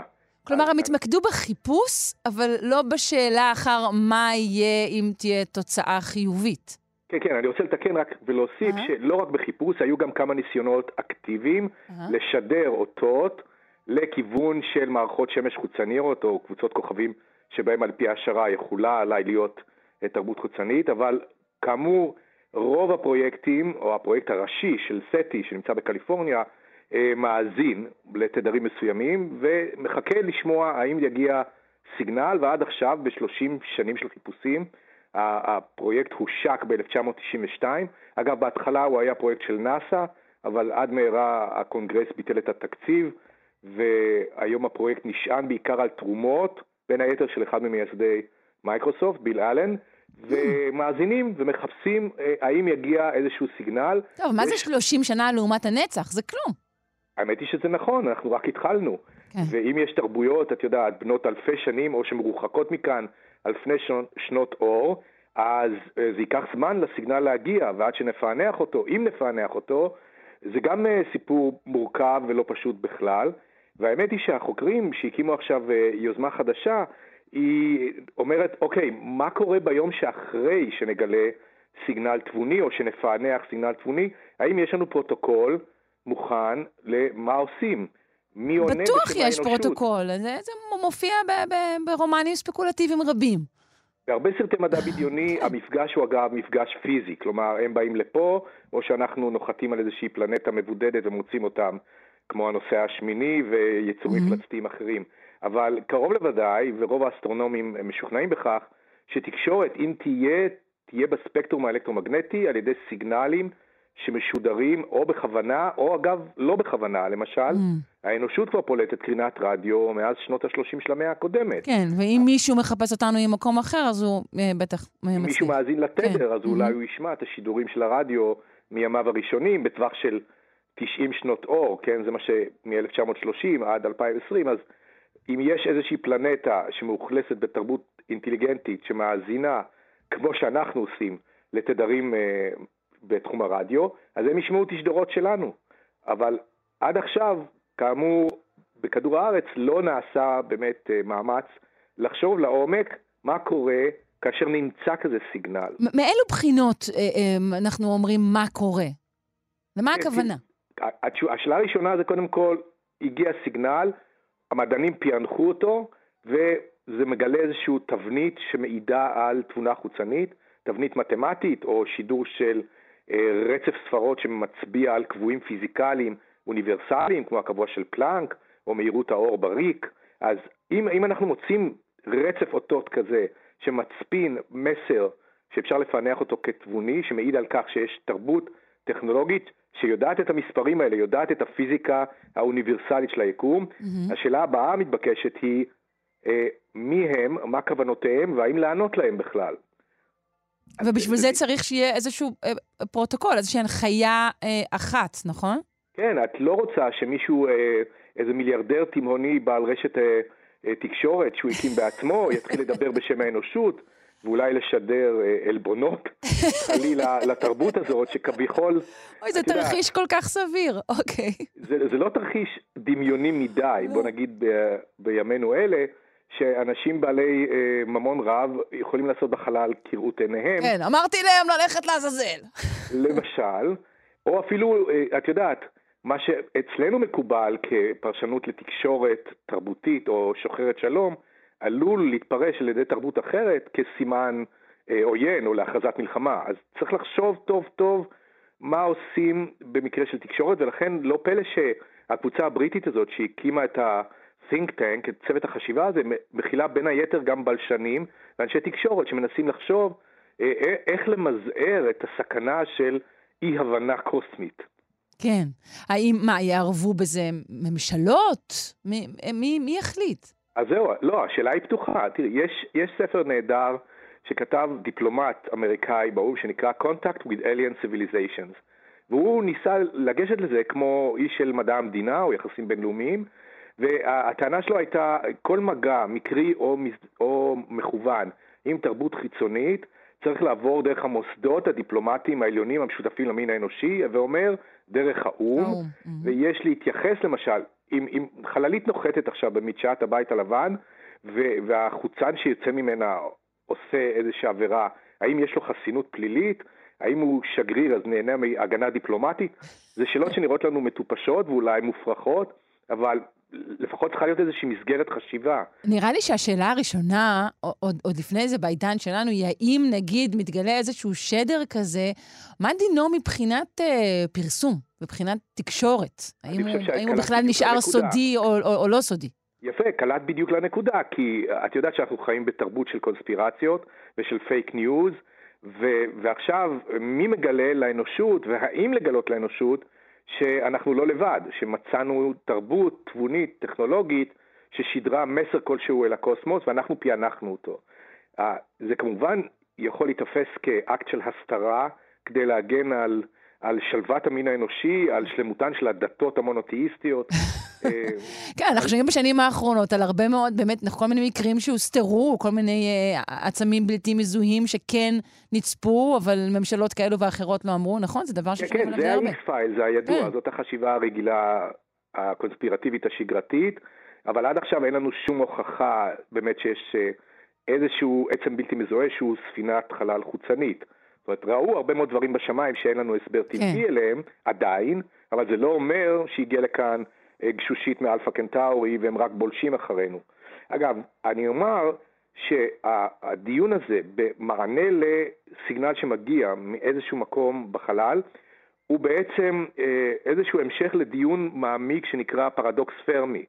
אנריקו פרמי, חתן פרס נובל בפיזיקה, פיזיקאי איטלקי ידוע, אמר פעם, אוקיי, אם נעשה את ההנחה שבאמת היקום שוקק בתרבויות טכנולוגיות תבוניות, פשוט בגלל המספרים של כמות הכוכבים בגלקסיה, כמות כוכבי הלכת שמקיפים אותן, וההסתברות לכך שאנחנו לבדנו, אז מתקבל על הדעת שיש עוד תרבויות, לפחות ששוכנות באותה תקופת זמן כמונו, ויש להן יכולות לשדר ולקלוט אותות רדיו. אז איפה כולם? What is the big silence? השתיקה הגדולה. וזה נקרא פרדוקס פרמי.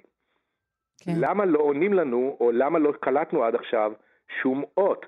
ויש לפחות 60 הסברים שונים לפרדוקס פרמי. בגלל הז- הזמן. הזמן הוא מאוד מאוד ארוך, לא? נכון, בגלל הזמן, בגלל שאנחנו תרב- תרבות צעירה יחסית, זה אחד ההסברים. יכול להיות שתרבויות ששומרות על עצמן אה, מקפידות לא לשדר, כדי שלא חלילה יגלו אותם חוצנים חורשי רעה. אז למשל, זאת אגב הייתה הגישה של סטיפן הוקינג, שאומר חלילה לנו מלשדר מידע על מקומנו ועל עצמנו, כי אנחנו לעולם לא נדע מה כוונותיהן של תרבויות חוצניות מתקדמות, שקרוב לוודאי אולי תהיינה מתקדמות מאיתנו, כי אנחנו בסך הכל די בהתחלת הדרך, אנחנו מאה שנה על המגרש הטכנולוגי, פחות או יותר. כן, טוב, זה לא אומר בהכרח שתרבויות אחרות מתקדמות מאיתנו. לא, אבל אוקיי, אז או שהן באותו שלב התפתחותי טכנולוגי כמונו, כן. או שהן רק אה, עכשיו אה, יוצאות מהביצה בדמות איזה לטאות קדומות, או שהן הרבה הרבה יותר מתקדמות מאיתנו. אז אחת משלושת התרחישים האלה אה, קרוב לוודאי יתרחש. אם או יש חיים, אם יש חיים במקביל. שלא היית צריך להזכיר בשיחה שיש לה איזשהו קשר לקונספירציות, זאת זה לטעות, לדעתי. כן, כן, לא, זה מתבקש כמובן. בסדר גמור. Uh, טוב, זה בהחלט uh, חשיבה מתבקשת, uh, החשיבה הזו, ומעניין uh, לאיזה פרוטוקול יגיעו. פרופסור יואב יאיר, דיקן בית ספר לקיימות באוניברסיטת רייכמן וחוקר אטמוספירה וחלל, אני מודה לך מאוד. חן חן שרון, להתראות. ביי.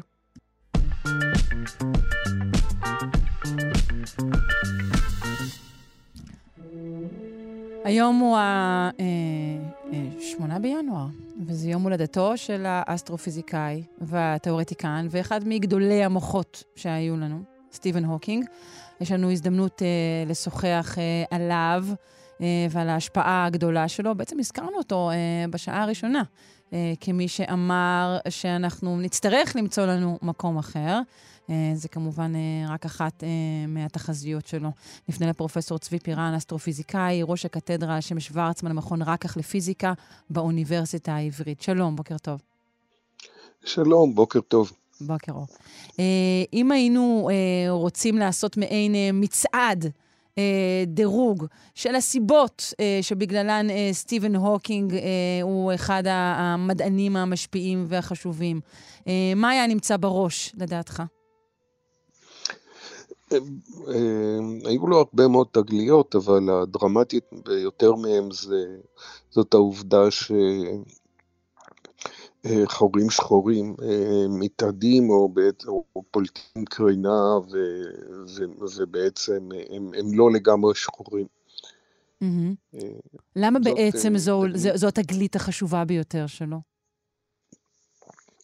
או מה החשיבות שלה בעצם, ל, אתה יודע, לחקר החלל בכלל? כן, החשיבות היא, היא, היא מעבר לחקר החלל. היא בעצם בהבנה הכי בסיסית שיש לנו של חוקי הטבע. כיום קיימות שתי תיאוריות בסיסיות בפיזיקה. אחת זה תורת היחסות הכללית של איינשטיין, והשנייה זה תורת הקוונטים, שהרבה אנשים טרחו ותרמו לה, בין השאר בור ומדענים אחרים. הבעיה היא שהתורות האלה לא מתיישבות אחת עם השנייה. הם, הם, יש סתירה mm-hmm. ביניהם ו, ולא ניתן לחבר ביניהם בצורה, אנחנו לא יודעים איך לחבר ביניהם. עכשיו, ברור שבטבע יש איזה חיבור ביניהם, כי, כי זה לא יכול להיות שלפי תיאוריה אחת אנחנו מנבאים דבר אחד, או לפי תיאוריה אחרת אנחנו מנבאים דבר אחר. הטבע יודע מה לעשות, הוא עושה רק דבר אחד.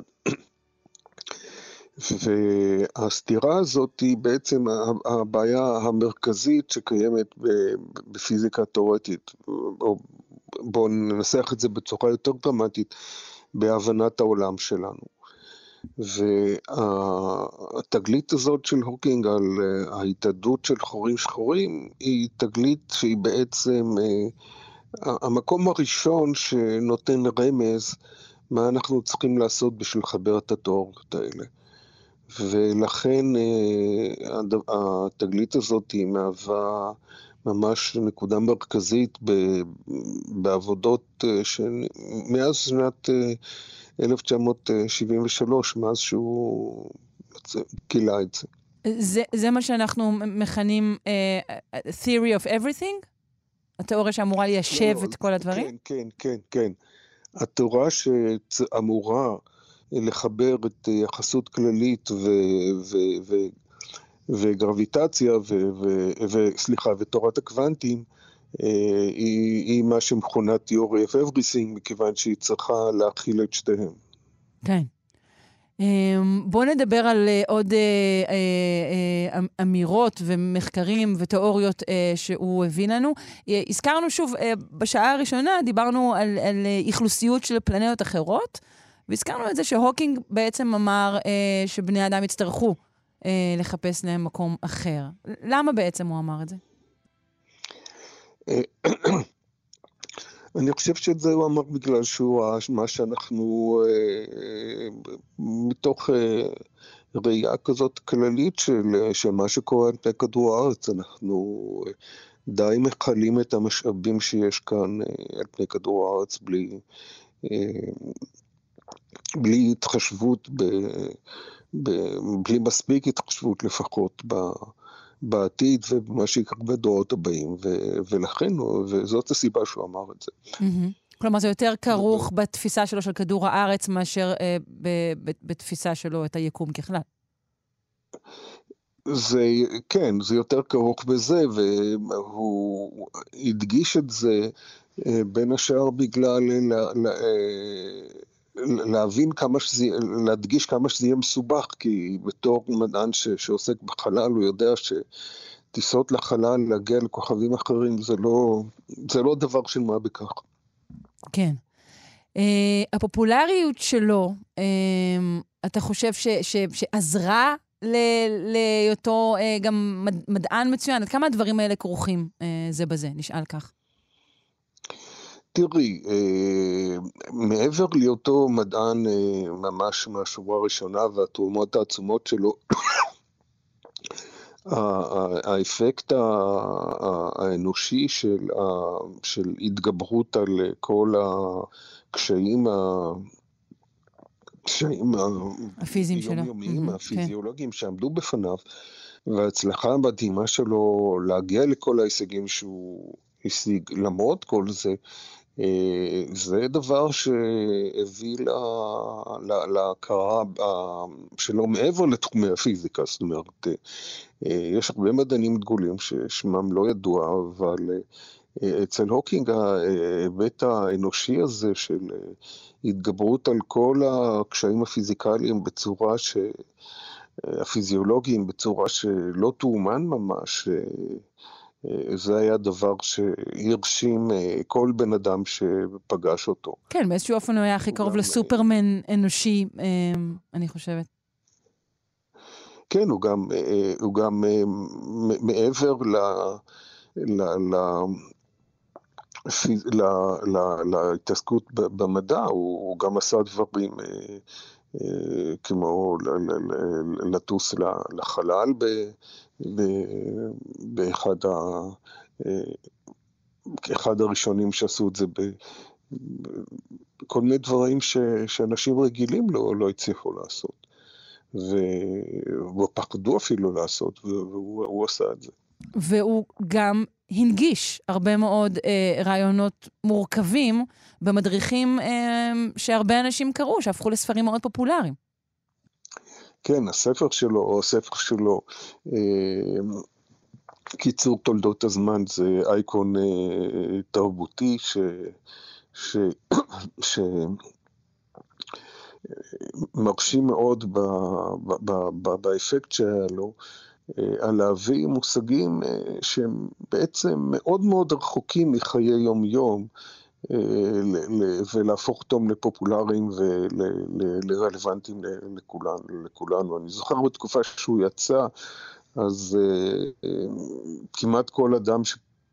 השני שפגשתי אותו היה שואל אותי שאלות ומעיר הערות על תובנות שלו מהספר הזה. כן, אה, זה די מדהים, כמה באמת הנגיש רעיונות פיזיקליים שלפני זה פשוט היו שמורים למתי מעט.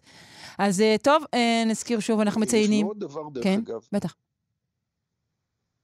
יש, כן, בקשר לציון של היום, יום הולדתו, אז ישנו עוד דבר שאני חייב לציין, מכיוון שהוקינג היה מאוד מאוד ער לדבר הזה והדגיש את זה בהרבה מקרים. זה גם כן יום השנה של מותו של גלילאו. הוקינג נולד בדיוק 400 שנה באותו יום לאחר שגלילאו מת, והוא היה, הרגיש שיש ביניהם איזה קשר אה, מיסטי בין, בינו ובין אה, גלילאו. הוא היה, הזכיר את זה מספר, מספר רב של פעמים. יפה. אה, אנחנו אה, אוהבים לשמוע כשהמיסטיקה אינה נפקדת אה, בשיחות על אנשי מדע. אז נזכיר שוב שהיום הוא בעצם יום לידתו, יום הולדתו של סטיבן הוקינג, נולד ב-1942, והלך מאיתנו, אני בטוחה שהוא נמצא איפשהו, ב-2018. אני מודה לך מאוד על השיחה הזו, פרופ' צבי פירן, אסטרופיזיקאי, ראש הקתדרה שם שוורצמן, מכון רקח לפיזיקה באוניברסיטה העברית. יום טוב. תודה, יום טוב.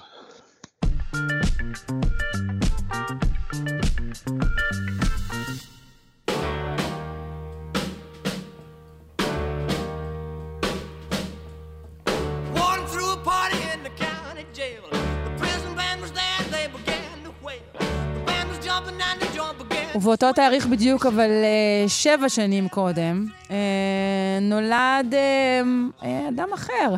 אנחנו כמובן לא תומכים במונרכיה, פרט למקרה הזה. אלוויס פרסלי, לפני, בניגוד להרגלנו, יום ראשון, זה מבלבל אותי, יונתן גת, מרצה באוניברסיטת תל אביב, וגם מרצה ברחבי הארץ על גיבורי תרבות, היי. היי, בוקר טוב, שרון. בוקר אור. האם את מנענעת את עצמך יחד עם uh, הקצב המוזיקלי שאנחנו שומעים כרגע? בוודאי, בוודאי. כולנו כאן uh, מנענעים uh, כרגע ממש. זה האיש שניענע מאות מיליוני אנשים ברחבי העולם. אנחנו מדברים על אלוויס אהרון פרסלי. ואנחנו תמיד שואלים בפינות שלנו פה למה האנשים האלה הפכו להיות גיבורי תרבות. במקרה של פרסלי זה מאוד מעניין.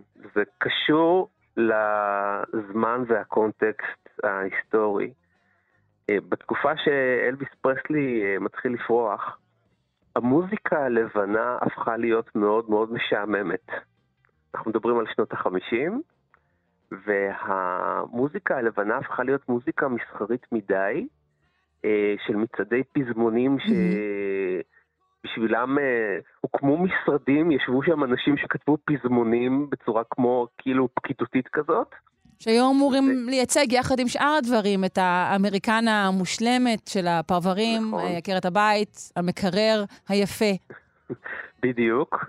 וכל הבלטות האלה של הציבור הלבן הפכו להיות קצת משעממות. דוריס דיי כבר הפכה להיות לעוסה.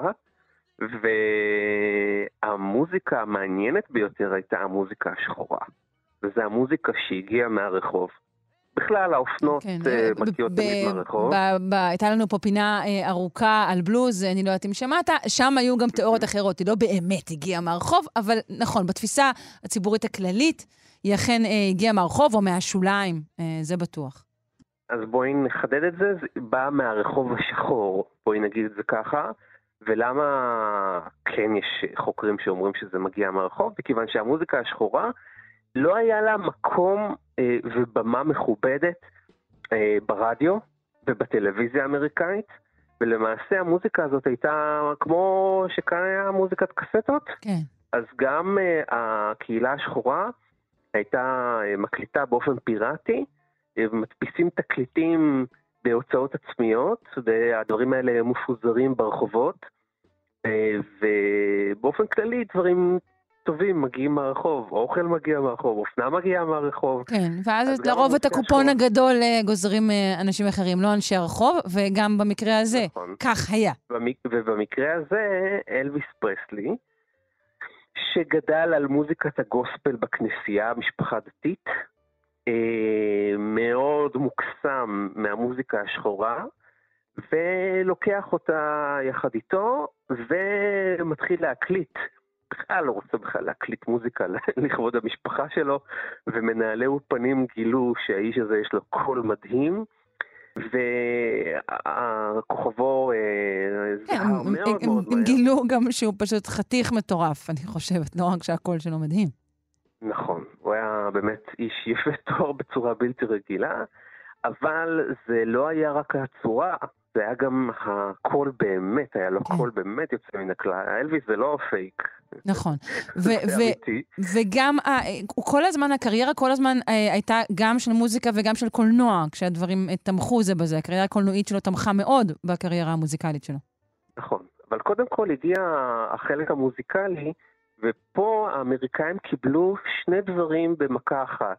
הם קיבלו בן אדם לבן, שמביא להם את המוזיקה השחורה, וככה הם יכלו הרבה יותר טוב לקבל את זה, כי המוזיקה השחורה לא נכנסה למיינסטרים הטלוויזיוני ולרדיופוני. אבל פתאום הם מקבלים את נער הפוסטר של אמריקה, גם חתיך, גם אה, בהיר, גם לבן, כן. גם All American Boy. אבל הנענועים האלו לא, לא כאן עוררו איזה תרעומת בהתחלה? אה, בהחלט שכן, אבל אל תשכחי שתמיד הציבור תמיד תמיד תמיד נמשך למרד. אבל אם הוא מגיע מבן אדם לבן, אז uh, הרבה יותר קל לקבל את זה. כן. Uh, ולכן הציבור מקבל את שני הדברים האלה ביחד, גם מקבל בן אדם שהוא כאילו. הכשירו אותו לזה, אבל גם מקבל את uh, הנענועי ישבן, שזה כמובן מעשה שטן וזה לא... אבל אלוויס פרסלי מביא את שני הדברים האלה יחד בתוספת תחושת הקדושה. כי הוא בסופו של דבר מעריץ את הגוספל, מעריץ את המוזיקה הכנסייתית, ולכן יש uh, משהו בשירה של אלוויס פרסלי, שמצד אחד פרוע ומרדני וצעיר, ומצד שני, יש בו עדיין איזו תשוקה לקדושה. ולכן אה, מדברים על אלוויס פרסלי כ... את יודעת, כקדוש. אה, תמיד אומרים שאלוויס פרסלי לא, לא מת, זה מזכיר לך מישהו. אה, כן. מזכיר לך את המשיח קצת. כן. יחזור אלינו מתישהו. כן, אלוויס לא מת, הוא- אה, הוא- הוא נהג אז- מונית. אז, אז זה בדיוק מה שקורה עם אה, פרסלי, הוא מצליח לשלב גם תשוקה, גם קדושה, גם אה, מרד וגם שמרנות. אם תחשבי על זה, הכל ביחד אה, זה שילוב די מדהים, שרק בן אדם אחד הצליח לספק אותו. זה לא שהוא רק היה חתיך ושר יפה, אלא גם משהו באווירה שהוא נותן ובקונטקסט התרבותי, פלוס העובדה שהתחילו אה, לנגן חשמלי. כן. הגיטרה החשמלית התחילה להיכנס לעניינים, הבסטופים התחילו להיות יותר דומיננטיים, שזה כמובן מרד. זה גיטרה חשמלית, distortion, זה גם כמובן מרד, זה רועש יותר, זה... זה... אז uh, כל הדברים האלה ביחד הפכו אותו באמת לכוכב אדיר, וכמו כל גיבורי התרבות הגדולים, החיים שלו היו נסיקה ענקית לשמיים, ונפילה דרמטית באופן טרגי למטה. תחשבי על זה, זה כמו זיקוקי דינור, אנחנו אוהבים לראות אותם מתפוצצים, אבל אף אחד לא רוצה שהם ימשיכו לזהור. כולם רוצים שזה מתישהו יכבה. ולכן אה, אלוויס פרסלי מגלם את זה הכי נפלא, הוא, ה... הוא הגיבור תרבות הכי אה, מובהק של זה, האיש שעולה לגדולה בצורה הכי הכי קיצונית, ואחר כך יורד למטה אה, בצורה הכי אה, טרגית. אה, ונפטר אה, בגיל אה, מאוד מאוד מאוד מאוד מאוד מאוד צעיר, בסך הכל אה, אה, בן 42, משהו כזה. באמת, אה, אבל תשמעי, יש, יש לו כל כך הרבה, הוא הפך להיות כל כך אה, אה, אה, אה, זוהר לאחר מותו, והדיבורים עליו לאחר מותו הפכו להיות כל כך אה, אה, אה, אה, ייחודיים. כן, דווקא ידוע למות צעיר זה מסייע בדבר הזה, גם אם אתה מת במשקל של אה, כ-150 קילו. נכון. אה, אז לכן, אה, אה, כשהוא, אחרי שהוא נפטר, כל כך התקשו להאמין שהדבר הזה אה, אמיתי, שהוא הפך להיות תעשייה כלכלית עצומה אחרי מותו יותר ממה שהוא היה בחייו. כן, אני חושבת שזה נכון גם על מרילין מונרו, זה נכון על כל מיני אייקונים אה, מהשנים נכון, האלו. נכון. שהמסחרה הגדולה הגיעה אחר כך. נכון. אז אה, אה, אין די ממנו, מכיוון שאנשים מנסים עדיין להבין את התופעה הזאת. איך אפשר בכל זאת להיות גם מרדן, גם שרמרני, גם מאמין וגם אה, כאילו דוחף את, ה, את הנוער אה, ל, ל, לפשעים מוסריים וחטאים, כי לנענע ישבן זה, זה, את יודעת, זה, זה מעשה של פריצות. כן, זה באמת הכל אה, פונקציה של, שילוב- של הזמן שילוב והתקופה. יוצא, יוצא דופן שנשאר איתנו עד כן. היום. יש לך חצי דקה אה, להמלצה. אני רוצה להמליץ על אה, תזמורת המהפכה, שמקיימת אה, בימים אלה אה, מופע מדהים לכבודו של יוסי בנאי, המנצח רועי אופנהיים והמלחין והמעבד אמיר לקנר. לקחו את השירים המפורסמים שלו, הם הצליחו, לא יודע איך, אולי הם קיבלו את זה מהמשפחה, להוריד את המוזיקה, להשאיר רק את יוסי בנאי שר, ולעבד מחדש את השירים. ביחד עם התזמורת, ללוות אותו, וממש כמעט לתת ביצועים אחרים לגמרי לשירים של יוסי מה, זה בנאי. ממש תשובה לאבטרים של אבא? זה כאילו יוסי בנאי קם לתחייה? ממש קם לתחייה.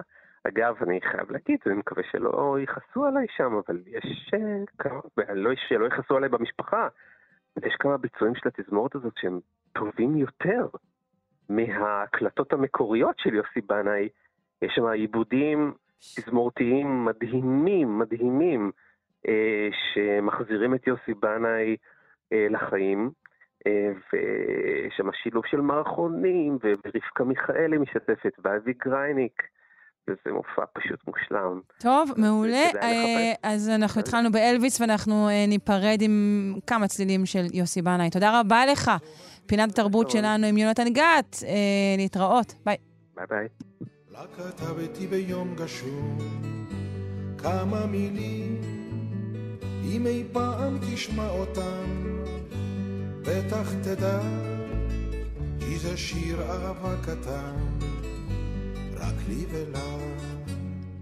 זו אני הגבירה בחום, זו התמירה, כן אני הגבירה בחום, זו ששמעה ולאור לבנה צחה, בלילה קר היא הולכת אחרי קולך וקול הגיטר. לי ילד השאיל היום את עפרונו, ומתוך הגיטר פתאום רסול ודו, הניגון מעצמו פרח, כמו משורר, כל השיר בראשי צמח, שב וחוזר.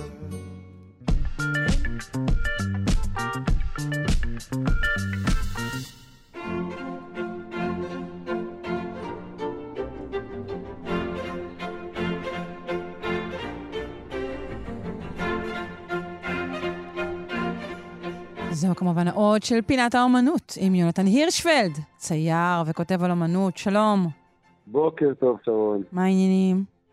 שיגעון. שיגעון!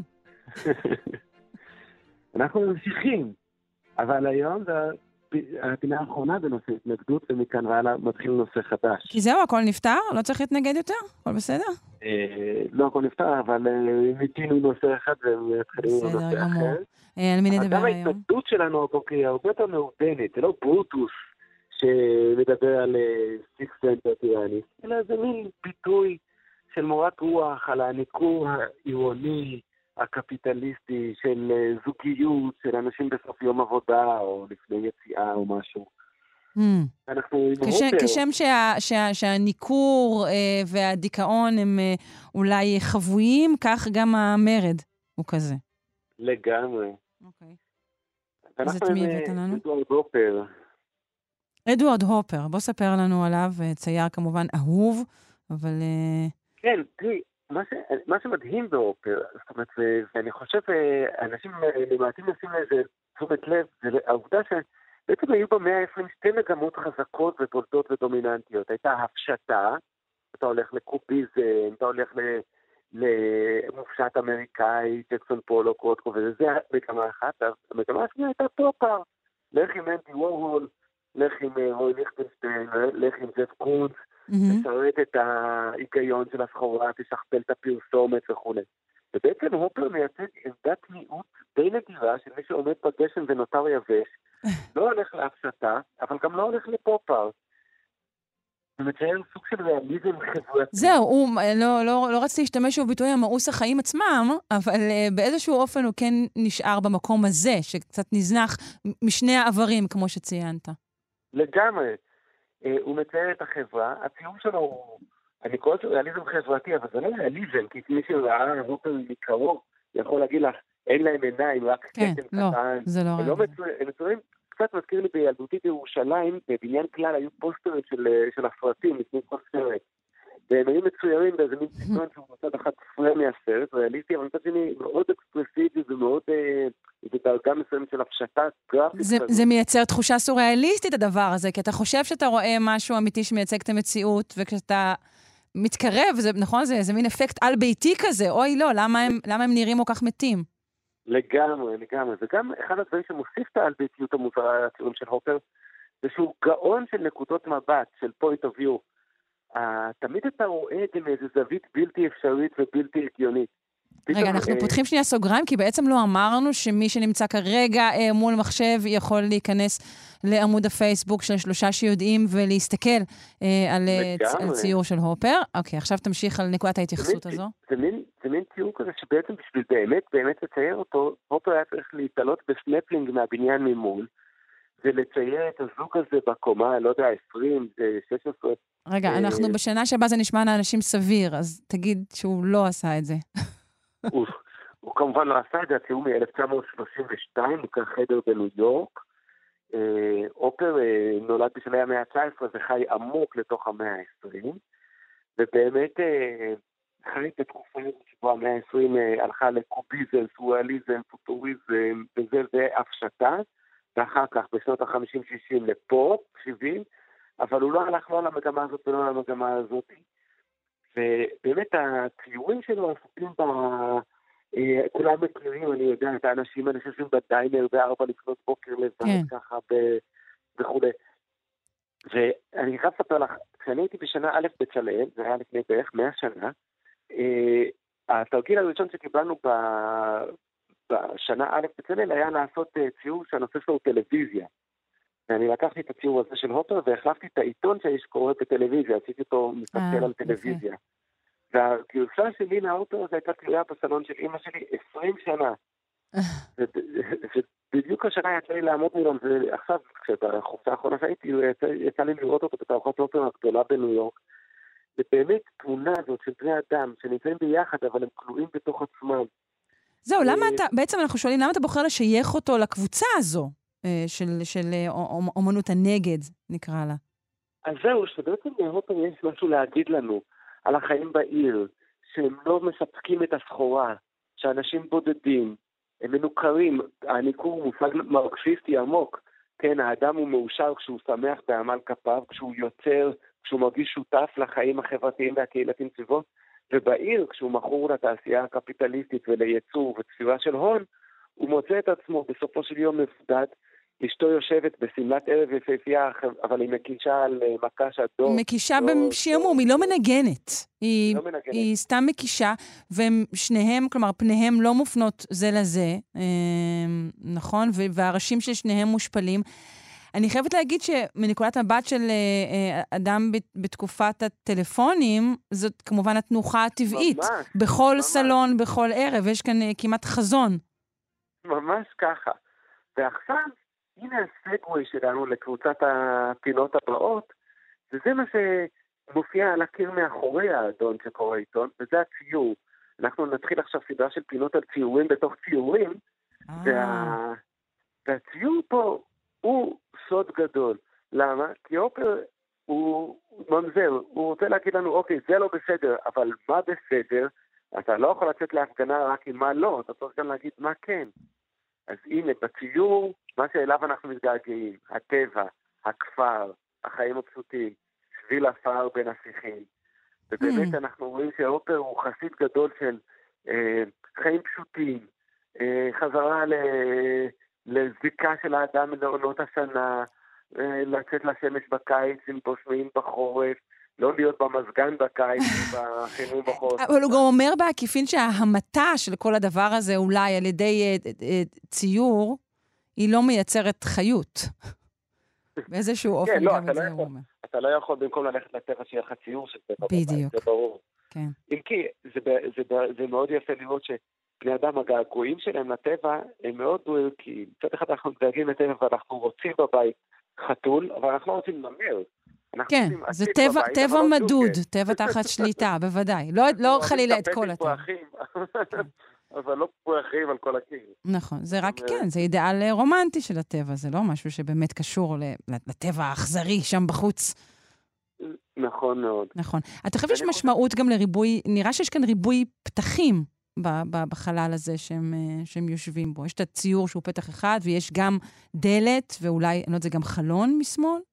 כן, אנחנו, כן, אנחנו, אנחנו מסתכלים עליהם מבחוץ. אגב, אה, אופר נכון, ויש את החלון שלנו, כמו שאמרת, שאנחנו מסתכלים דרכו. הופר הוא צייר שאוהב מאוד חלונות, ואולי התמה הכי גדולה של הופר זה נשים שעומדות מול חלון. תמה כמעט אה, 117 כזו של ורמיר, האישה מול נכון, החלון. ורמיר. נשטפת באור כזה, במקום, במקום האור החלבי הוורמיר היא האור האמריקאי הבוהק כן. המעופה הזה שנופל על הנשים שלו. חולמת על חיים טובים יותר מהקולנוע. לגמרי, לגמרי, לא. זה כאילו התחושה שהבית הוא כלא, ואתה מביט החוצה, ודווקא הזוג המלנכולי הזה, יש שם דלת, אבל היא סגורה, והחלון מביט אליהם, לא הם דרכו אלינו. נכון ככה. שממש ביתם הוא כלא, וגם הם עצמם כלואים בעצמם. הוא כלוא בעיתון, היא כלואה בשעמום של להקיש דור. ואנחנו כלואים בסד הזמן. אוי, לא, נגמרה התוכנית. אה, אני מאוד מודה לך. אה, יונתן הירשפלד, תודה על עוד פינה נפלאה, להתראות, ביי. ביי ביי. עד כאן שלושה שיודעים, נודה לאלכס לויקר, לתמר בנימין ולאלון מקלר. אני שרון קנטור. נתראה מחר. יום טוב, ביי. אתן מאזינות ואתם מאזינים לכאן הסכתים. כאן הסכתים, הפודקאסטים של תאגיד השידור הישראלי.